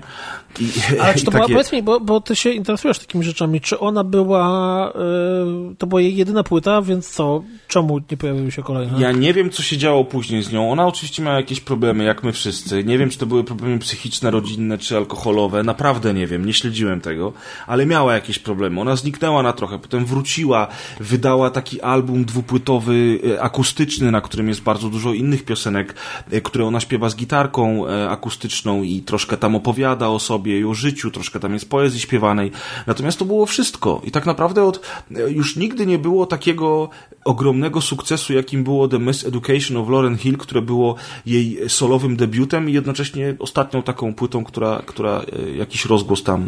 Znaczy chodzi ci ogólnie o R&B, czy... O jej płytę, mówię. A, znaczy nie, no bo to jakby... jej jedyna płyta, nie? I wiesz co, i jakby tutaj R&B to jest troszeczkę jakby nie do końca prawda, bo tam na tej płycie jest bardzo dużo rzeczy, od R&B po soul, przez jazz, wiesz, tam nie nazywajmy tego R&B, w skrócie oczywiście, nie, ale jednak tam na tej płycie było trochę więcej rzeczy. Taka ciekawostka Dropsa tak zwana, czyli tak. Trivia pana Kuldana, która nie ma żadnego sensu. Wyobraź sobie, że ona była, nie wiem czy jest, chyba nie jest, ale była mężem Rohana Marleya, który jest synem Boba Marleya. Wiem, ale nie była jego mężem, misiaczku, tylko była jego żoną. Jezus Maria, żoną. I oni nawet mają synka, który nazywa się Zion i jest nawet piosenka na tej płycie. I o nim był, trzecia część Matrixa była właśnie. Dokładnie. Wszystko tak się łączy. Do Matrixa jeszcze wrócimy na koniec tego odcinka, ale wracając do Lauryn Hill. No więc tak, to jest pani, która w naszej młodości była bardzo ważna, bardzo popularna. Ona w ogóle jest bardzo dobrą śpiewaczką i kompozytorką i ona była od dziecka już ceniona. Nie wiem, czy wiesz, że ona wystąpiła razem z Whoopi Goldberg w tej komedii śpiewanej Zakonnice w przebraniu. Lauryn Hill gra tam jedną z głównych ról. Jest jeszcze takim małym, pociesznym dzieciaczkiem, ale gra tam. No, dzieciaczkiem to może nie, nastolatką. No i jest. No i generalnie wracamy do pani Lauryn Hill. Jest równo 21 lat od premiery tej płyty. Równo 21 lat było w niedzielę, kiedy byliśmy na tym koncercie. Jest to dosyć duże wydarzenie. Jest to ważna laska. Niestety koncert okazał się dramatyczny, z bardzo wielu różnych powodów. Ja w ogóle nie pamiętam, żebym kiedykolwiek na jakimkolwiek koncercie czuł się tak dziwnie jak na tym, bo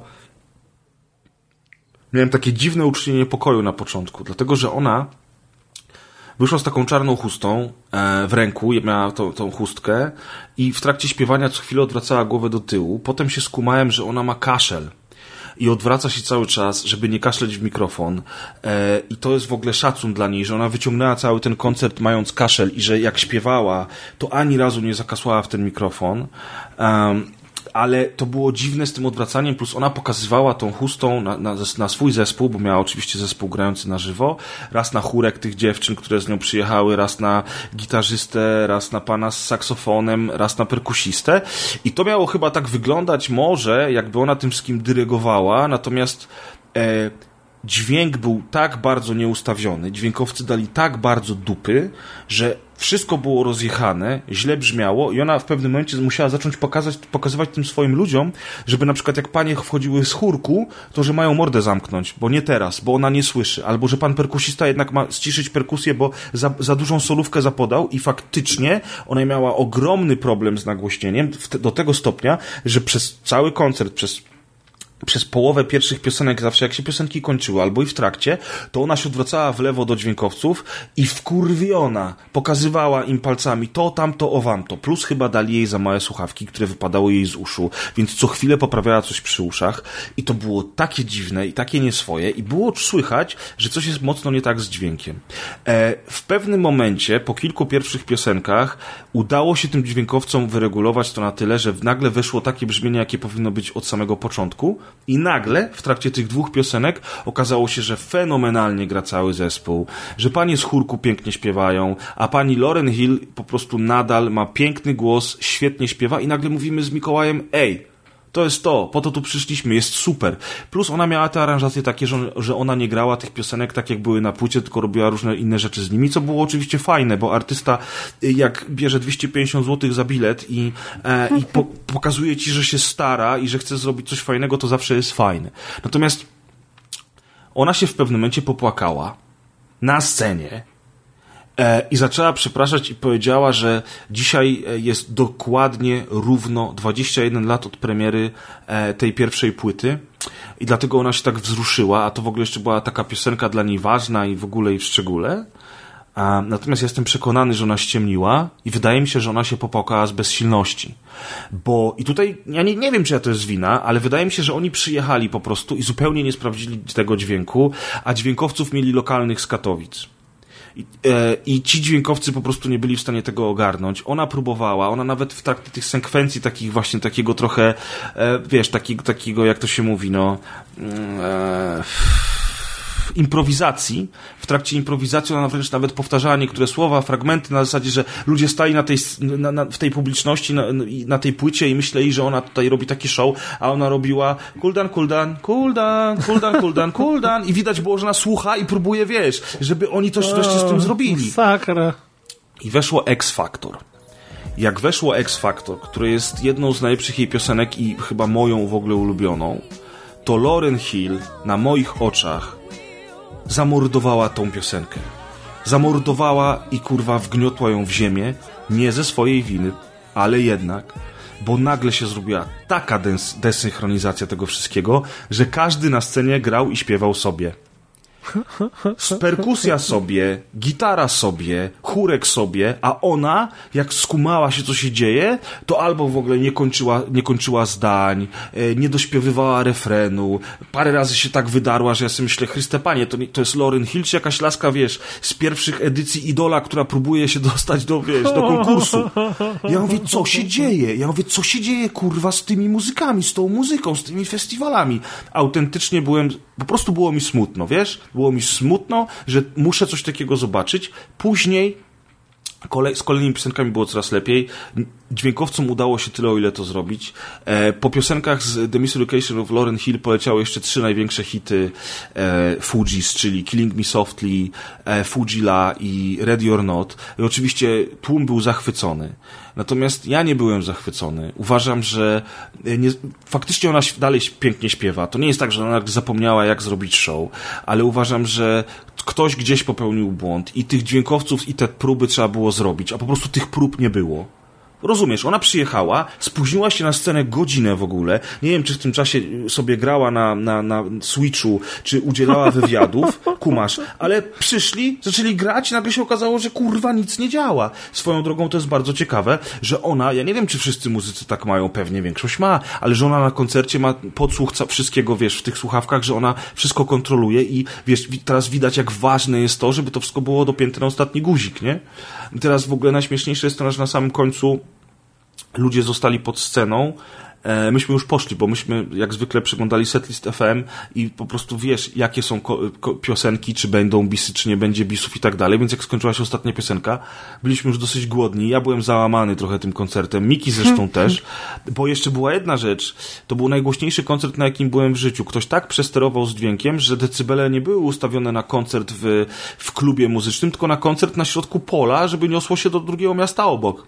I słuchaj, uwierz mi, że było tak głośno, że ludzie w trakcie koncertu wychodzili do lobby i słuchali muzyki z lobby, bo uszy bolały aż od tej głośności. W związku z czym to był fatalny koncert, który zabił moje dzieciństwo, nie? Najpierw Wu-Tang nas olało, a potem przyjechała Lauryn Hill i po prostu wdeptała moje dzieciństwo w ziemię. Ja wiem, że to nie jest tak, że to jest koniec świata. Chciałbym tylko takie problemy mieć w życiu.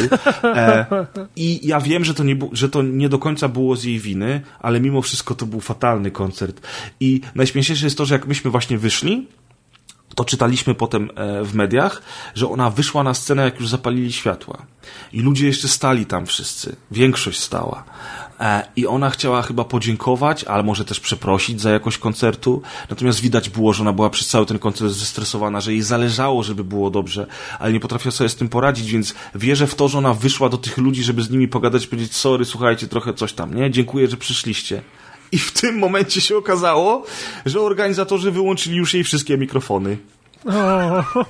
I tyle było. Powinna bardzo, bardzo głośno mówić. Tak. Thank you, Poland. Thank you. Have a good night. No, dokładnie.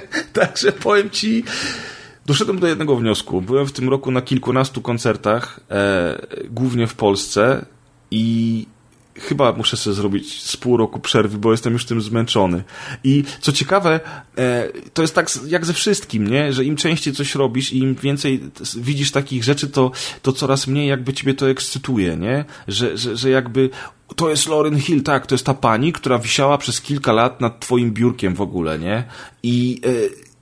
I fajnie, nie? Ale z drugiej strony tak sobie myślisz, w sumie to mogłem wrócić do domu dzień wcześniej. Lat. No, w sumie to już nie mam. Ale to nawet jak z tym, wiesz, właśnie z tymi... W sumie wanna i wygodne łóżko są czasem czymś lepszym od pójścia na koncert. Nie, no wiesz, z jednej strony się ekscytuję, że pani powiedziała sexy, sexy you and me, pokazała mnie palcem, a to mnie łączy z Arnoldem Schwarzeneggerem, jak już ustaliliśmy, to są ważne rzeczy. A z drugiej strony na przykład jak powiedzieli, słuchaj, na koncercie Lauryn Hill, że każdy, kto kupi merchandise, czy to będzie koszulka, czapka, czy torebka od 100 do 200 zł, dostanie opaskę tak długo, jak opaski się nie skończą, bo opaski były limitowane, które pozwalają na spotkanie z artystką po koncercie. Kumasz. I taki meet and greet zazwyczaj kosztuje od 600 zł w górę. Na przykład 30 Seconds to Mars często robią tak, że po koncercie albo przed się spotykają z tymi ludźmi, którzy kupili bilety na to. Więc jeżeli oni ci ogłosili na wydarzeniu na Facebooku, że każdy, kto kupi koszulkę, dostanie taką opaskę, to domyśliłem się, że po prostu mało ludzi kupiło ten meet and greet z nią i te opaski, które zostały, to wrzucili w tą pulę, że kto pierwszy, ten lepszy, kupujesz koszulkę za 200, idziesz sobie zrobić zdjęcie z panią Lauryn Hill. I zastanawiałem się przez chwilę nad tym. Ale po pierwsze, zawsze mi trochę wstyd w takiej sytuacji. Nie masz miejsca na plakat nad biurkiem. No właśnie, powiesz, powinienem powiedzieć, kurczę, lecę, Miki, biorę koszulkę, nieważne, że za mała, nieważne, że damska, biorę, idę się spotkać z Lauryn Hill i zrobię sobie z nią zdjęcie. Ale pierwsze, co powiedziałem, tak mówię, wiesz co, trochę mi wstyd. Co ja tam pójdę? Wejdę i co powiem? Siema, lubię pani muzykę? No kurwa, wiadomo, że lubię, skoro zapłaciłem 250 zł za sam koncert. I teraz jeszcze mam zapłacić kolejne 250 albo coś za jakąś koszulkę czy coś. No niby fajnie. A potem tak sobie myślę, no może trochę to tak mi wstyd, ale może bym jednak poszedł. Ale z drugiej strony... to jest coś, co wykracza poza moją zdolność pojmowania rzeczywistości. Mhm. Ja absolutnie, to nie jest tak, że komuś tego zabraniam, czy niech tam ludzie robią co chcą z wolnym czasem, swoimi pieniędzmi, ale ja tego absolutnie nie jestem w stanie zrozumieć, czyli płacenia za zdjęcia na tych takich imprezach typu Comic-Con, czy tam coś w tym stylu. No, to jest coś podobnego, to nie? Jeszcze były jakieś, nie wiem, tam, 20 zł za autograf, czy z Miśkiem w Zakopanem, ale jak tam się płaci 600 zł za 15 sekund na zrobienie zdjęcia, to autentycznie to jest coś, co wykracza poza moją zdolność pojmowania rzeczywistości. No, absolutnie, ja też bym tylu nie dał. Natomiast jak się okazało, że to są takie ceny jak za koszulkę czy torebkę, to przez chwilę się zastanawiałem, ale wygrała ze mną najpierw to jakaś taka dziwne uczucie wstydu, że wiesz, że jest mi głupio, że ja tam pójdę i no i co? No i stanę z nią, zrobię, wiesz, taki wstyd jakiś, takie coś.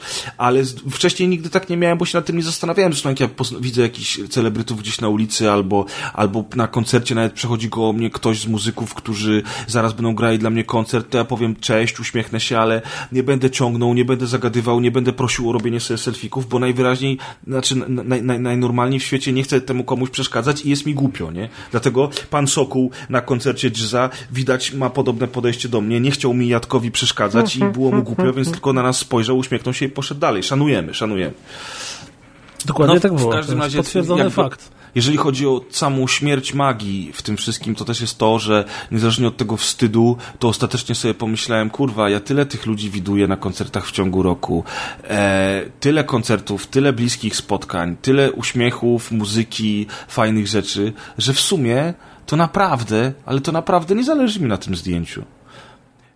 I to trochę mi uświadomiło właśnie to, o czym też dzisiaj wielokrotnie już wspomnieliśmy, że się starzejemy, że zmieniają nam się priorytety, że też pewne rzeczy już nie są dla nas tak atrakcyjne, jak były kiedyś.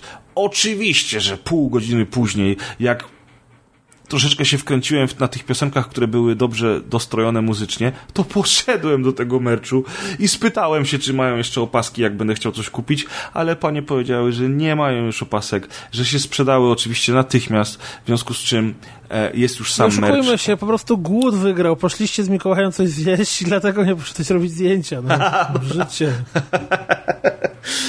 Tak jest. Piramida potrzeb. No, najpierw tak... napchanie babciucha, dopiero potem się idzie robić zdjęcie z Lauryn Hill.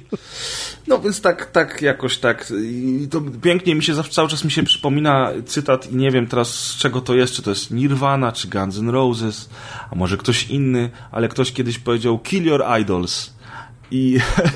I coś z tym jest, że Eat the Rich też, prawda to jest. Jeszcze raz?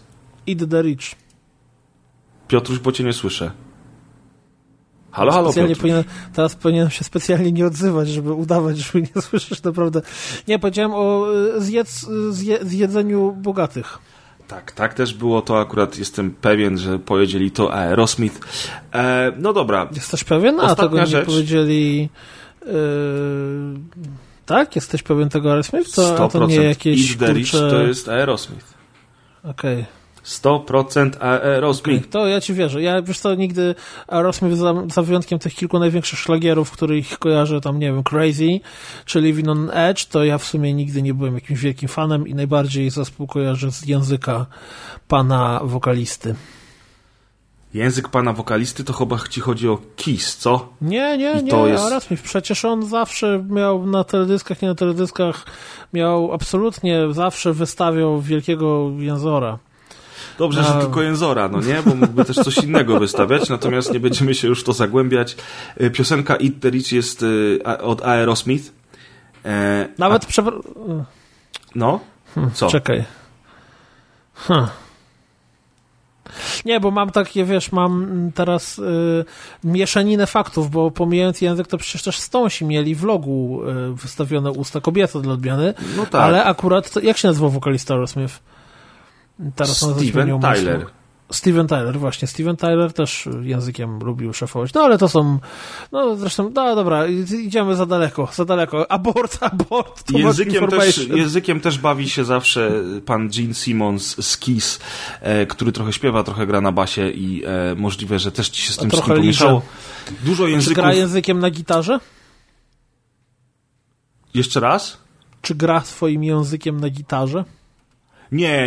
Językiem na gitarze gra jeden z członków Kings of Leon. Dużo rocka, dużo języków. Dobra, słuchajcie, na koniec taki temat a propos Matrixa, o którym dzisiaj już wspomnieliśmy. Jest 20-lecie Matrixa. W 1999 roku wyszedł, w tym roku wyszedł też między innymi The Phantom Menace z Gwiezdnych Wojen, który, uwaga, jak się okazało, zgodnie z moimi i Kuldana przepowiedniami, ma teraz lepsze oceny niż The Last Jedi, więc The Last Jedi okazało się najgorzej ocenianym filmem Star Wars i The Phantom Menace już nie wydaje się taki zły nikomu.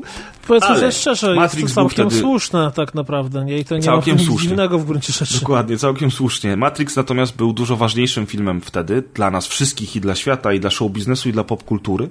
I teraz 20 lat później, kiedy Keanu Reeves jest na takiej fali, na której nie był chyba nigdy.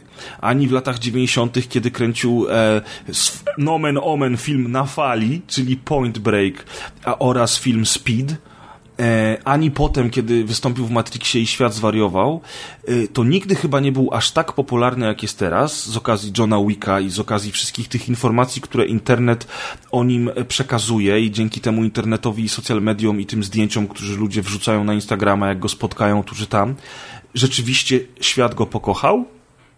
I podejrzewam, że to jest jeden z głównych powodów, dlaczego dowiedzieliśmy się właśnie o tym, że będzie nowy Matrix. Plotki o nowym Matrixie już były od dawna, ale miały być to prequele, miał być to reboot, w rolę głównej postaci miał się wcielić kto inny i miał opowiadać to wszystko inną historię. Były spekulacje, czy to się będzie działo w innych iteracjach Matrixa, czy to się będzie działo równolegle, czy to się będzie działo po Matrixie. A ostatecznie okazuje się, że będzie Matrix 4.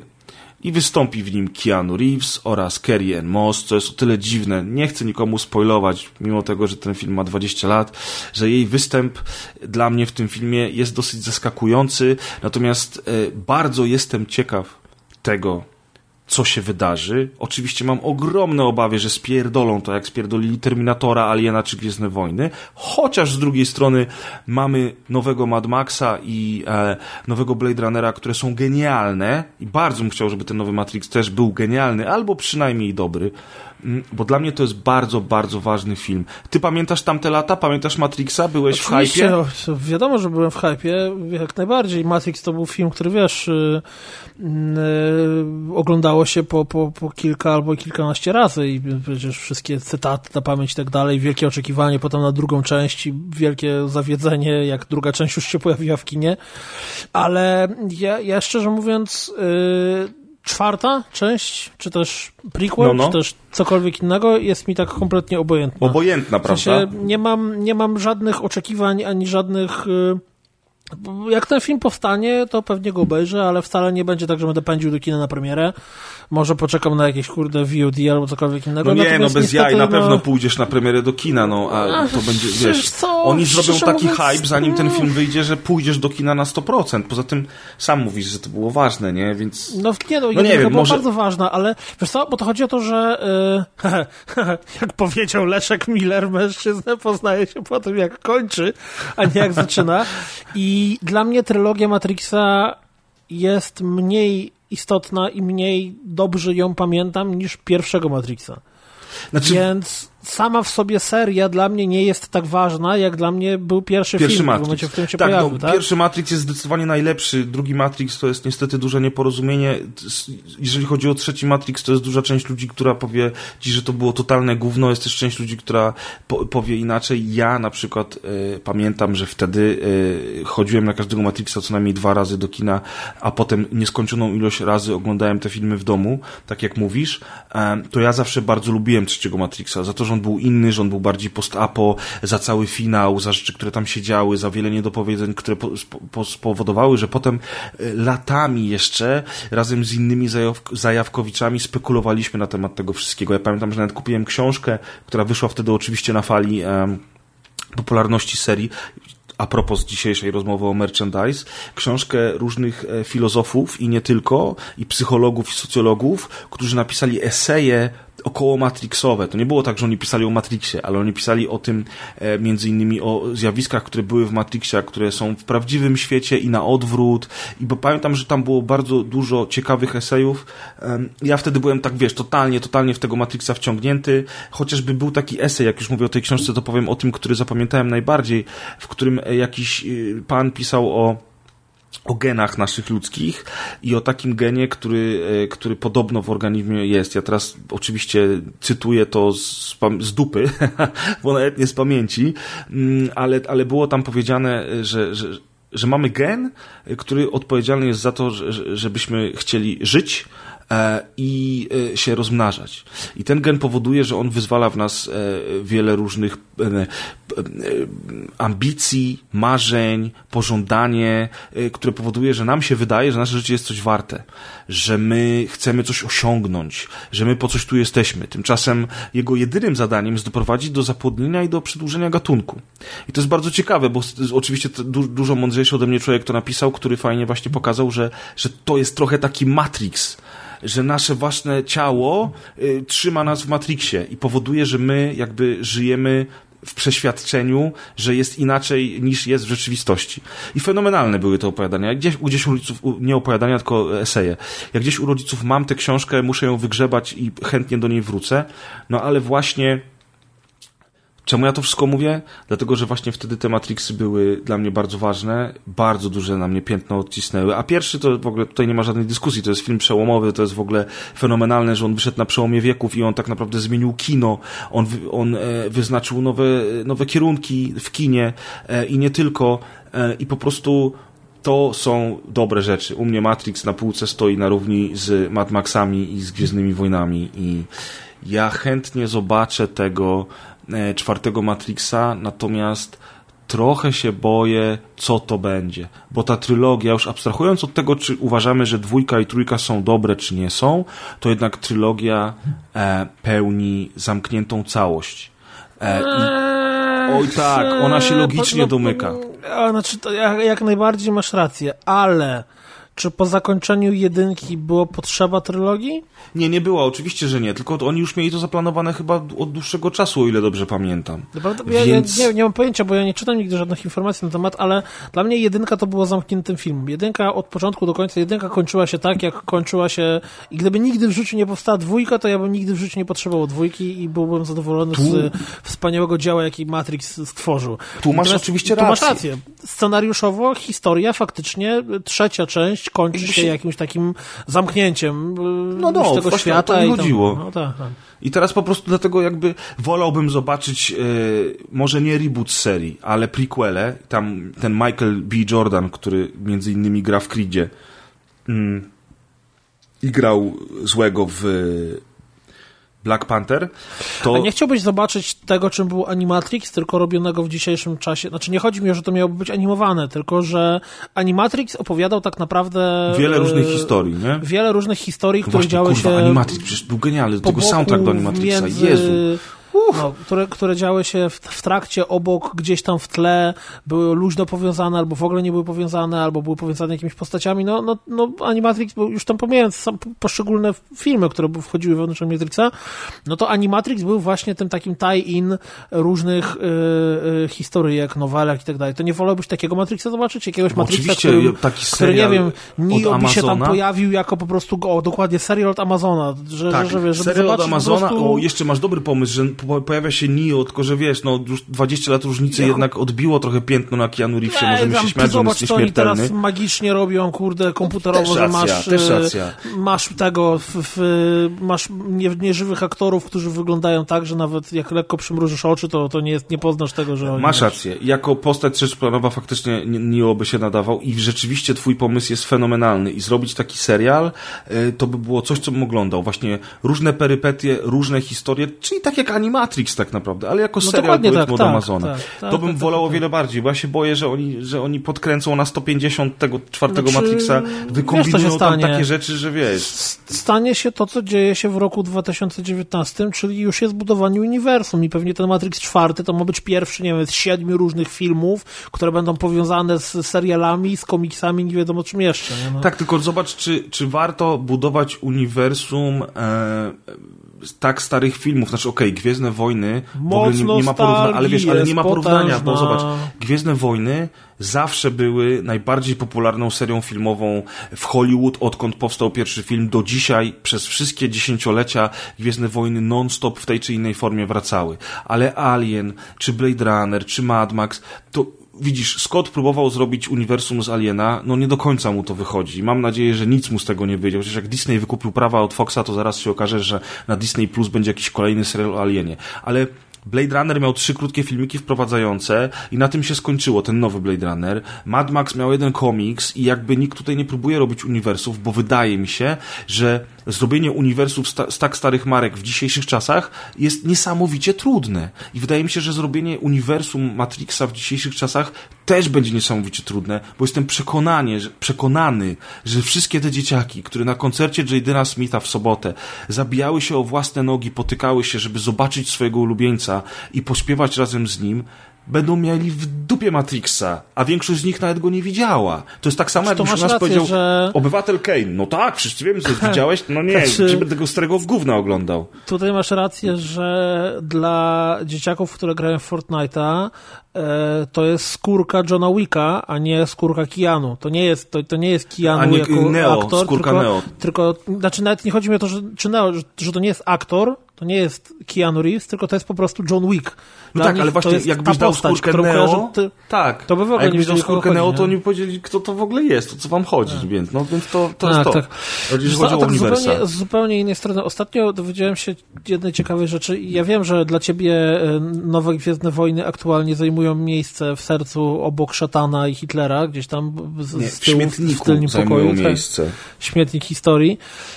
Natomiast słyszałem taką opinię, z której wynika, że Disney w przypadku nowych Gwiezdnych Wojen robi coś, co można by nazwać projektem multimedialnym. To znaczy, to nie jest Expanded Universe w stylu starego Expanded Universe, czyli że po prostu są książki, które możesz mieć totalnie w dupie i sięgać po niektóre, które ci podobają, tylko autentycznie oni robią przecinające się i zahaczające się nawzajemnie o siebie wątki, postaci i tak dalej. I nie wiem, teraz pojawiła się jakaś książka o szwadronie takich myśliwców. Właśnie nie chodzi o to, że ani X-Wingów, ani czegokolwiek innego, tylko to jest drużyna pilotów, gdzie każdy lata innym statkiem. Wiesz co, i zaskoczenie, przykład... była taka seria książek i nawet gier w starym uniwersum i była właśnie o drużynie pilotów. Latali tymi samymi statkami, ale super pomysł Disney. Woo! Nie, dobra, znaczy dalej, akurat tutaj... To jest twoja wina, nie? Słyszałem porównanie z tym, o czym ty mówisz i właśnie tam trochę zupełnie inny pomysł jest na tą serię, ale nie, zupełnie nie o to chodzi. Nie, no jasne, okej. I masz w książkach, nie wiem, nawiązanie do tego, że na przykład jedna postać jest budowana o to, że w The Last Jedi była ta taka, co tam się poświęciła i zrobiła kamikadze statkiem, nie? Była, jakkolwiek tak się nazywała. To na przykład właśnie w tej książce jest postać, która jest jej charakter w całości oparta o to, że ona uważa, że nie ma nic lepszego niż poświęcenie się kamikadze i cały czas szuka sobie jakichś tam zachowań, żeby się wysadzić generalnie przeciwko imperium, czy też tam to już nie jest imperium. Co masz na myśli mówiąc projekt multimedialny? Bo kiedyś rozmawialiśmy o tym, że faktycznie w nowym uniwersum, w nowym tym poszerzonym uniwersum, które tworzy Disney, to wszystko jest w ten sposób zrobione, że żeby zrozumieć wszystko, musisz nie tylko obejrzeć filmy, ale też nadrobić właśnie komiksy, gry i książki, bo na przykład nie dowiesz się, co robi postać z filmu Han Solo na końcu, która pojawia się w tym takim, w tej wizji tam, jak to się nazywa, w hologramie, dopóki nie przeczytasz kilku książek i nie obejrzysz 2 sezonów jakiegoś serialu i tak jest z wieloma bardzo elementami, chociażby dlaczego w The Force Awakens C-3PO ma czerwoną rękę. I nikt tego nie wie, tak, w filmach tego się nie dowiesz. Albo na przykład to, że nawet Battlefront II miał tak naprawdę historię powiązaną bezpośrednio z tym, co się dzieje w całym uniwersum. Dokładnie. I ten tam Operation Cider, czy tam jakkolwiek to się nazywało, też było istotne dla tego uniwersum. I mówiliśmy o tym właśnie. Mówię o tym dlatego, że Matrix próbował zrobić to samo. Bo miałeś film, trylogię filmów. Miałeś Animatrix. Miałeś, nie wiem, czy pamiętasz taką grę, która się chyba nazywała Enter the Matrix, no, w której to dowodziłeś nie Neom samym w sobie, tylko pobocznymi postaciami. Niobe się tam grało, która występuje zresztą w drugim Matrixie. I to jest Jada Pinkett Smith, żona Willa Smitha, matka Jadena Smitha. Buja, jak się wszystko spina w tym odcinku. I tam jeszcze takim kolesiem się, bo albo się tam dziewczyną grało, albo się kolesiem się grało. I tam przecież miałeś motywy, gdzie misja gry polegała na tym, że nie wiem, że oni na przykład robią coś, dzięki czemu potem Neo w filmie się udało, nie? Tak było, to się zgadza i faktycznie tylko to było na trochę mniejszą skalę, dlatego, że było coś takiego jak ostatni lot Ozyrysa. No bo Ozyrysa, tak. Ostatni lot Ozyrysa. I to był jeden z filmików w Animatrixie, który był bezpośrednim wprowadzeniem do drugiego Matrixa, zgadza się, a wprowadzeniem do lotu Ozyrysa był Enter the Matrix, właśnie gra. Tylko, że oglądając te 3 rzeczy, jakby tylko filmowe, kinowe. Niczego nie traciłeś, jak nie zobaczyłeś. Tak, a w środku to był świetny. A tutaj tracisz, tutaj jednak tracisz tak. I masz właśnie wiele niedopowiedzeń. Nie? To jest ten nowy system, który właśnie. Co mnie najbardziej zaskakuje, to że zobacz, masz, to był, nie wiem, lata 2000, jakieś, nie wiem, 2004, 2005, 2003, tego typu lata. Minęło 15 lat, albo i tam nawet więcej, w zależności od tego, od którego roku liczymy, i żadne inne uniwersum, filmowo, growo, jakkolwiek, nie pozwoliło sobie na robienie takich zabaw, co teraz robi Disney. No tak, ale mówimy o czym teraz? O Gwiezdnych Wojnach czy o wszystkim? Nie, o budowaniu uniwersum, które jest interdyscyplinarne, czyli które, jeżeli chcesz czerpać pełnię doświadczenia związanego z danym światem, to musisz wszystko poznać. Tak. I to znaczy tak. Nie tylko, że wszystko poznać, ale też przeskakiwać między mediami, tak. Czyli musisz czytać komiksy, czytać książki, oglądać filmy, oglądać seriale, grać w gry. I tak naprawdę, jeżeli się zastanowimy, abstrahując na chwileczkę od nienawiści do Disneya, w której jest do Gwiezdnych Wojen nowych, to samo w sobie to bardzo złe słowo nienawiść. Ja po prostu krytykuję. Nie wiem jak ty, mój drogi, ale u mnie to takie słowa to nie u mnie. Nie ze mną. Niechęci do tego, że jest na śmietniku i tak dalej. To sam w sobie pomysł na stworzenie tak rozbudowanego dzieła kultury, które się przenika między poszczególnymi mediami, jest cholernie ambitny. Bo tak naprawdę nikt jest tego ambitne, wcześniej nie próbował zrobić. Ale jest też bardzo ryzykowne. I jest też przede wszystkim skokiem na kasę. Dlatego, że co innego jest na przykład seria filmów plus towarzyszący im serial, który na przykład będzie opowiadał wydarzenia jednej z postaci, albo wydarzenia, tak jak mówiliśmy o Matrixie, jakichś ludzi absolutnie no-name'ów nieznanych, którzy żyją w tym samym świecie i mają swoje problemy w tym samym momencie, w którym dzieją się wydarzenia z filmów. Co innego był projekt multimedialny zrobiony przez Lucasa w latach 90. Shadows of the Empire, kiedy pod okiem Lucasa stworzono książkę, grę, komiks i płytę muzyczną, które opowiadały wydarzenia między Imperium kontratakuje a powrotem Jedi. Natomiast można było obejrzeć Imperium kontratakuje, potem powrót Jedi i wszystko zrozumieć z trylogii Gwiezdnych Wojen, ale można było sięgnąć po książkę lub przeczytać komiks i zarówno książka, jak i komiks opowiadały dokładnie tą samą historię, czyli wydarzenia między tymi dwoma filmami. Do tego miałeś muzykę, którą mogłeś sobie puszczać w trakcie słuchania, w trakcie czytania, a do tego miałeś grę, która oczywiście, że była trochę inaczej zrobiona, jeżeli chodzi o fabułę, no bo była grą, jest zupełnie innym medium i zupełnie inaczej opowiada historię, ale ona również tak naprawdę mówiła o tym samym. I wystarczyło, że na przykład kupujesz tylko książkę, przeczytałeś ją i mówisz, to się działo, jak Han Solo był w Karbonicie. Aha, to robiła Leia, to robił Luke. Super. A teraz u Disneya to każdy z tych projektów, czyli książka, komiks, gra i muzyka opowiadałyby inną część historii i wszystkie musiałbyś poznać, kupić, żeby się dowiedzieć, co się dzieje. I oczywiście oglądając między tymi filmami, oglądając te filmy bez tych rzeczy, na przykład dalej będziesz się zastanawiał, dlaczego, kurwa, C-3PO ma czerwoną rękę. I to jest problem, no.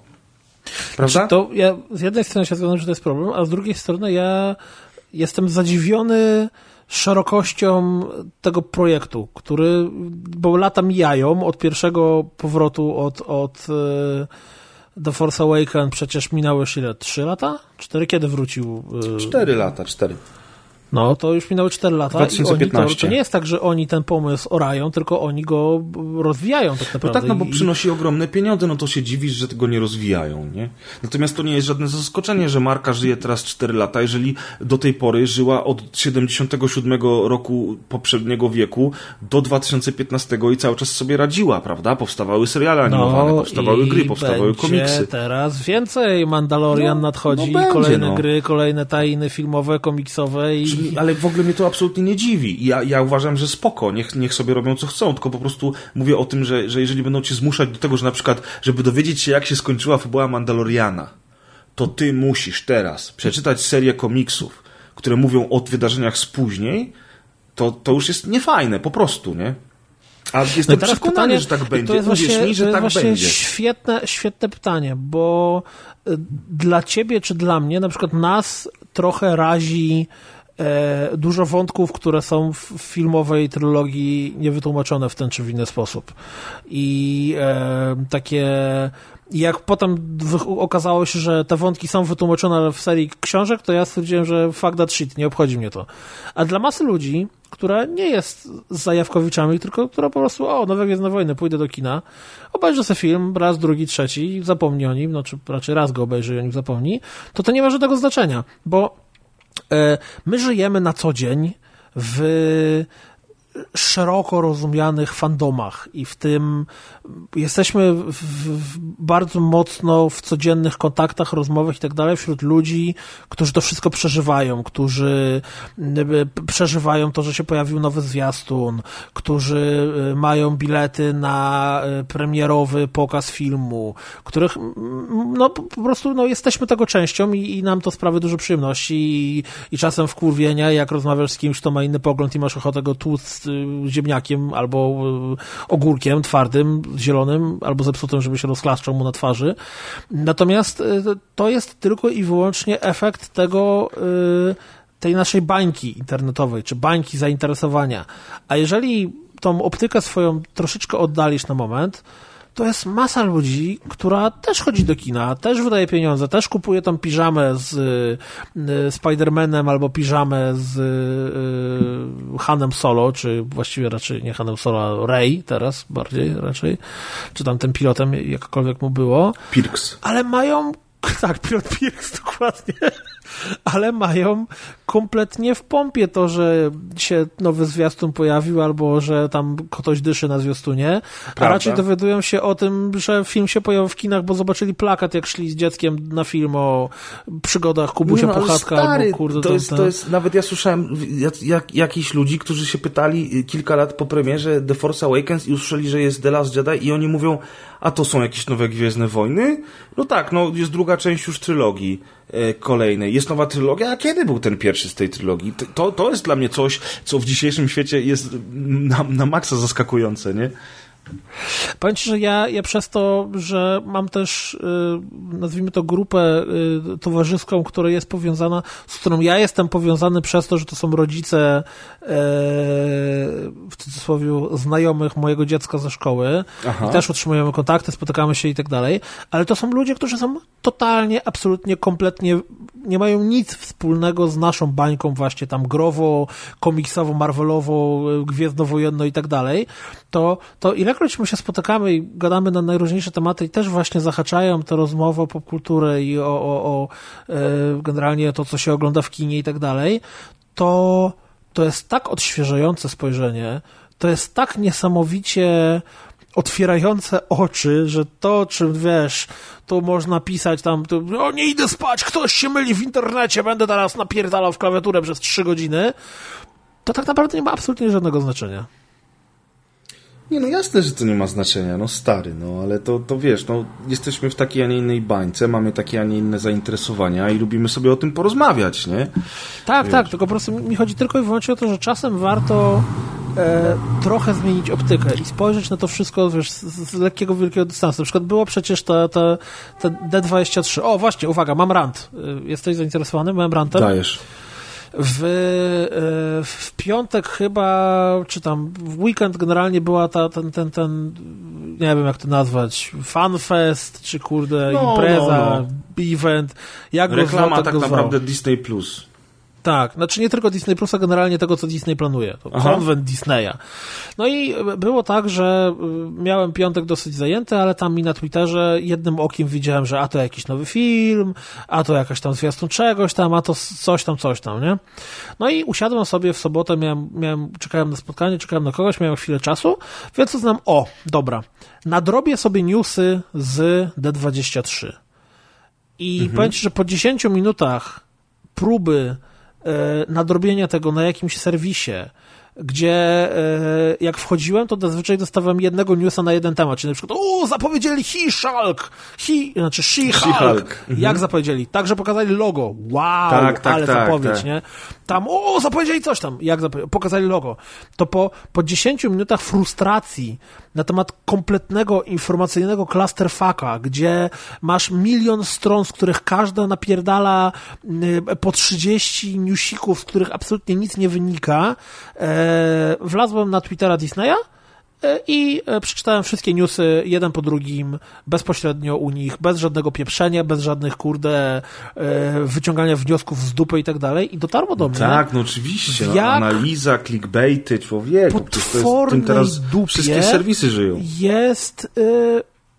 To nie jest dziennikarstwo, tego nie da się nazwać dziennikarstwem. Jak w potwornej dupie jest newswriterstwo internetowe, gdzie masz jedno wydarzenie, ja autentycznie chciałem dowiedzieć się, co na tym wydarzeniu zostało zapowiedziane.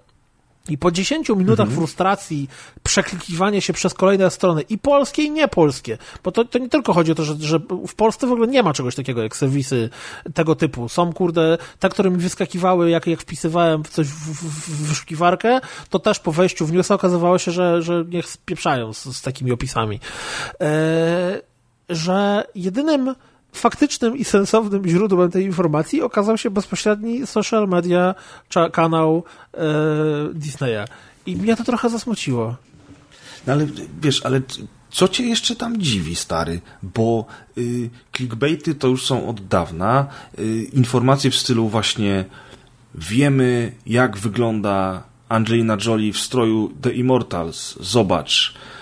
Po czym wchodzisz na stronę i jest właśnie lanie wody z jednego newsa, w którym Disney wrzucił zdjęcie ludzi na scenie i jest pokazane zdjęcie Angeliny Jolie, która stoi w sukience, a obok jest rysunek bohaterki, którą będzie grała. Rozumiesz? Why the fuck did I click that shit? I po prostu tracisz, kurwa, minutę, 2, 3, 5, a tam nie ma żadnej informacji. I tak jest coraz częściej. Wiemy, co pokazywano, wiesz, na pokazie nowej zajawki Star Wars. I okazuje się potem, że jest tona tekstów, w którym najpierw ci piszą o tym, że będą nowe Gwiezdne Wojny, kto tam gra, że było to wydarzenie. Oczywiście w międzyczasie między akapitami pojawia się już reklama i w ostatnim akapicie jest opis tego, że ktoś gdzieś wrzucił na Twittera, że tam w ostatniej scenie widać Rey, która jest po ciemnej stronie mocy. Woo! I cała strona zajebana jakby taką, wiesz, gówno informacją, która nic ci nie dodaje, żebyś na końcu się dowiedział, że tak naprawdę to wszystko, co przeczytałeś w nagłówku, to dalej nic nie wiesz. Stary, ja ostatnio zauważyłem, że jest jeszcze nowsza wersja gównopisarstwa internetowego, który już jest dla mnie już to jest krok dalej od clickbaitów. Czyli wchodzisz w jakiś artykuł, no dowolny temat, nie wiem, że jakaś znana aktorka wrzuciła zdjęcie na Instagrama swoje, nie? Mhm. I masz na tej podstawie zbudowany, w cudzysłowie, artykuł, gdzie masz cytaty z komentarzy ludzi z Instagrama do tego zdjęcia. Że tam użytkownik o niku tam zesrałem się napisał, bardzo odważna kreacja. Na to użytkownik o niku załóż pampersa odpisał mu i tak... Jezus Maria. I masz, wiesz, 3 zrolowania strony, gdzie po prostu ktoś przekleja komentarze z zdjęcia z Instagrama. Nie, no tam... What the fuck? Zrobił się taki śmietnik w internecie, że... Ale zobacz, ja już czekam prowadzi. Na 3-0. Rafał jakiś czas temu powiedział mi coś takiego, co mi strasznie zapadło w pamięć i absolutnie się z nim zgadzam. Pozdrawiamy Rafała. Pozdrawiamy Rafała serdecznie, że nie wierzy w żadne zapowiedzi Netflixowe, jeżeli nie zobaczy ich bezpośrednio u nich na socialach. Jeżeli nie zobaczy na Facebooku albo Twitterze Netflixa jakiegoś plakatu, albo jakiegoś loga, albo jakiegoś teasu, to nigdy w życiu nie wierzy w nic, co znajdzie w internecie. I tak naprawdę takie działanie tych wszystkich portali, bo to jest chyba to, nie wiem, jakiekolwiek inne słowo by tu pasowało, doprowadza do tego, że faktycznie. A z drugiej strony dla Disneya czy dla Netflixa dużo lepiej jest trzymać mnie czy ciebie szukających informacji bezpośrednio u nich, a nie, że się klikasz po jakichś gównostronach, bo wtedy pan Netflix czy pan Disney czy pan dowolne inne duże medium mówi bezpośrednio do ciebie i pokazuje tobie to, co chce, żebyś ty zobaczył. Nie chce, żebyś widział nagrywany komórką zwiastun w jakości 250 w odbiciu buta, tylko od razu ci pokazuje ten zwiastun, który masz zobaczyć, i bez wyciągania wniosków z tyłka i tak dalej. I tak naprawdę to portale same na siebie kręcą bicz. bo jasne, fajnie tak. Jest tworzyć wpisy, które nie mają żadnego sensu, ale prędzej czy później to doprowadzi do tego, że jak ja będę szukał jakichś informacji, to nie będę szukał w Google czy w dowolnej innej wyszukiwarce D23 podsumowania, albo nie wiem, D23 wszystkie newsy, tylko od razu wejdę na kanał Disneya. Już w ogóle nie będę potrzebował do niczego tych wszystkich piszących, kurde, bełkot, oszukańczy w większości po 40 różnych wpisów oddzielnie, bo przecież każde logo, które zostało pokazane, zasługuje na oddzielny wpis. No to otóż to, no stary, ale jest, jak powiesz o cenzurze internetu, to wszyscy od razu podniosą krzyk. Jak była mowa o tej akcie drugiej, to znowu krzyczeli o cenzurze internetu, podczas gdy chodziło o to, żeby na przykład takie duże serwisy jak Wirtualna Polska zmusić do tego, żeby ktoś moderował tam komentarze, żeby zastraszyć ich karami, żeby ktoś wreszcie zaczął zwracać uwagę na to, co na przykład właśnie Bolska w swoich bolskich komentarzach napierdala w internecie all day, every day. I teraz na przykład drugi problem to jest to, o czym ty mówisz. Już nie tylko fake newsy, ale w ogóle takie gówno newsy, które mają tylko i wyłącznie, wiesz, napędzać dyskusję i nabijać wejścia, to są rzeczy, które powodują ogromny śmietnik. Zanim ty się dzisiaj dostaniesz do informacji, której szukasz w internecie, musisz przebrnąć przez tonę gówna.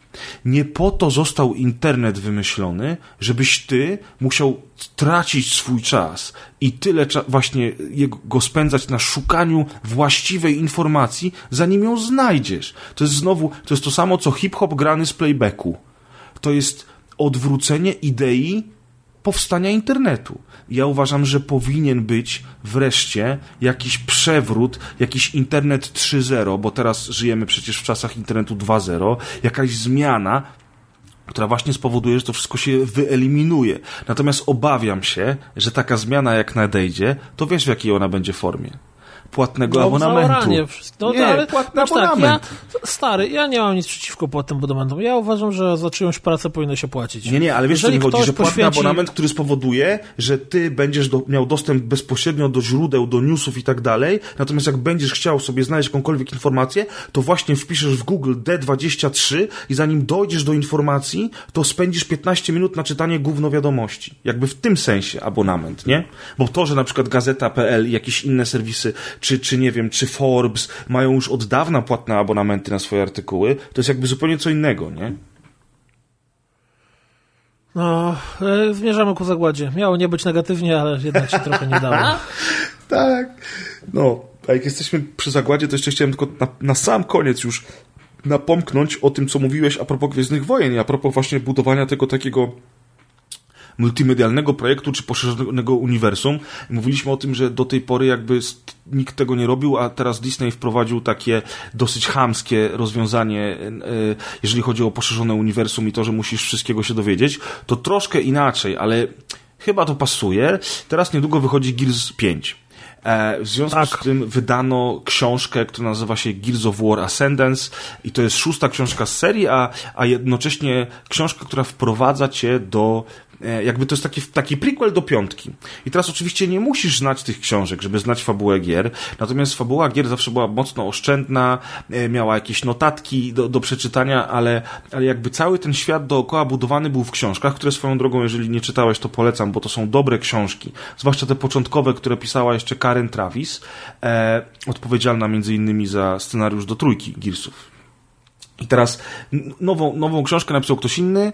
Jak się to czyta, to najpierw to jest takie troszeczkę tak przez, powiedzmy, nie wiem, przez chwilę na samym początku to jest przypomnienie troszeczkę wydarzeń z 4, potem troszeczkę to jest takie jakby zlokalizowanie tego, w jakim miejscu historii serii jesteśmy. Sera to jest ta planeta, gdzie się dzieje akcja, gdyby ktoś ze słuchaczy nie wiedział.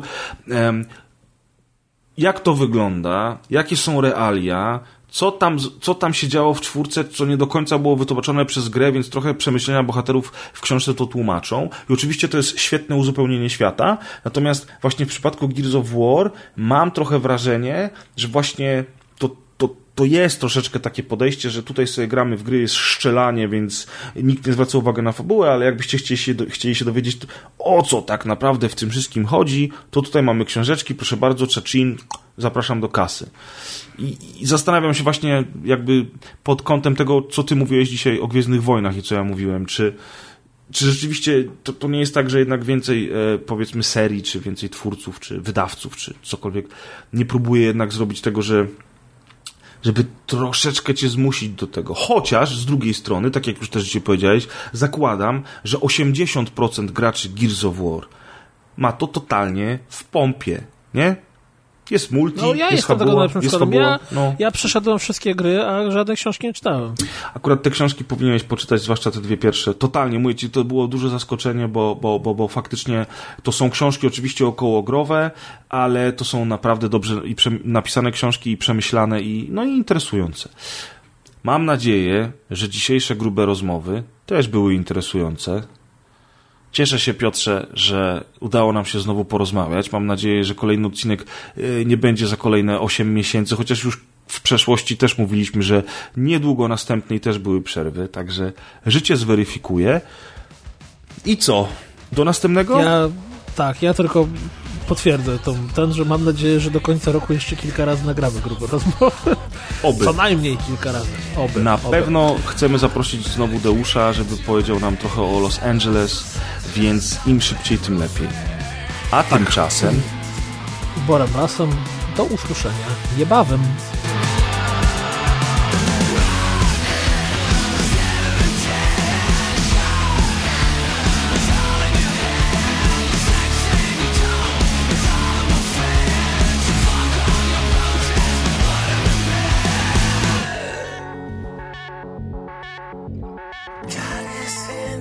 TV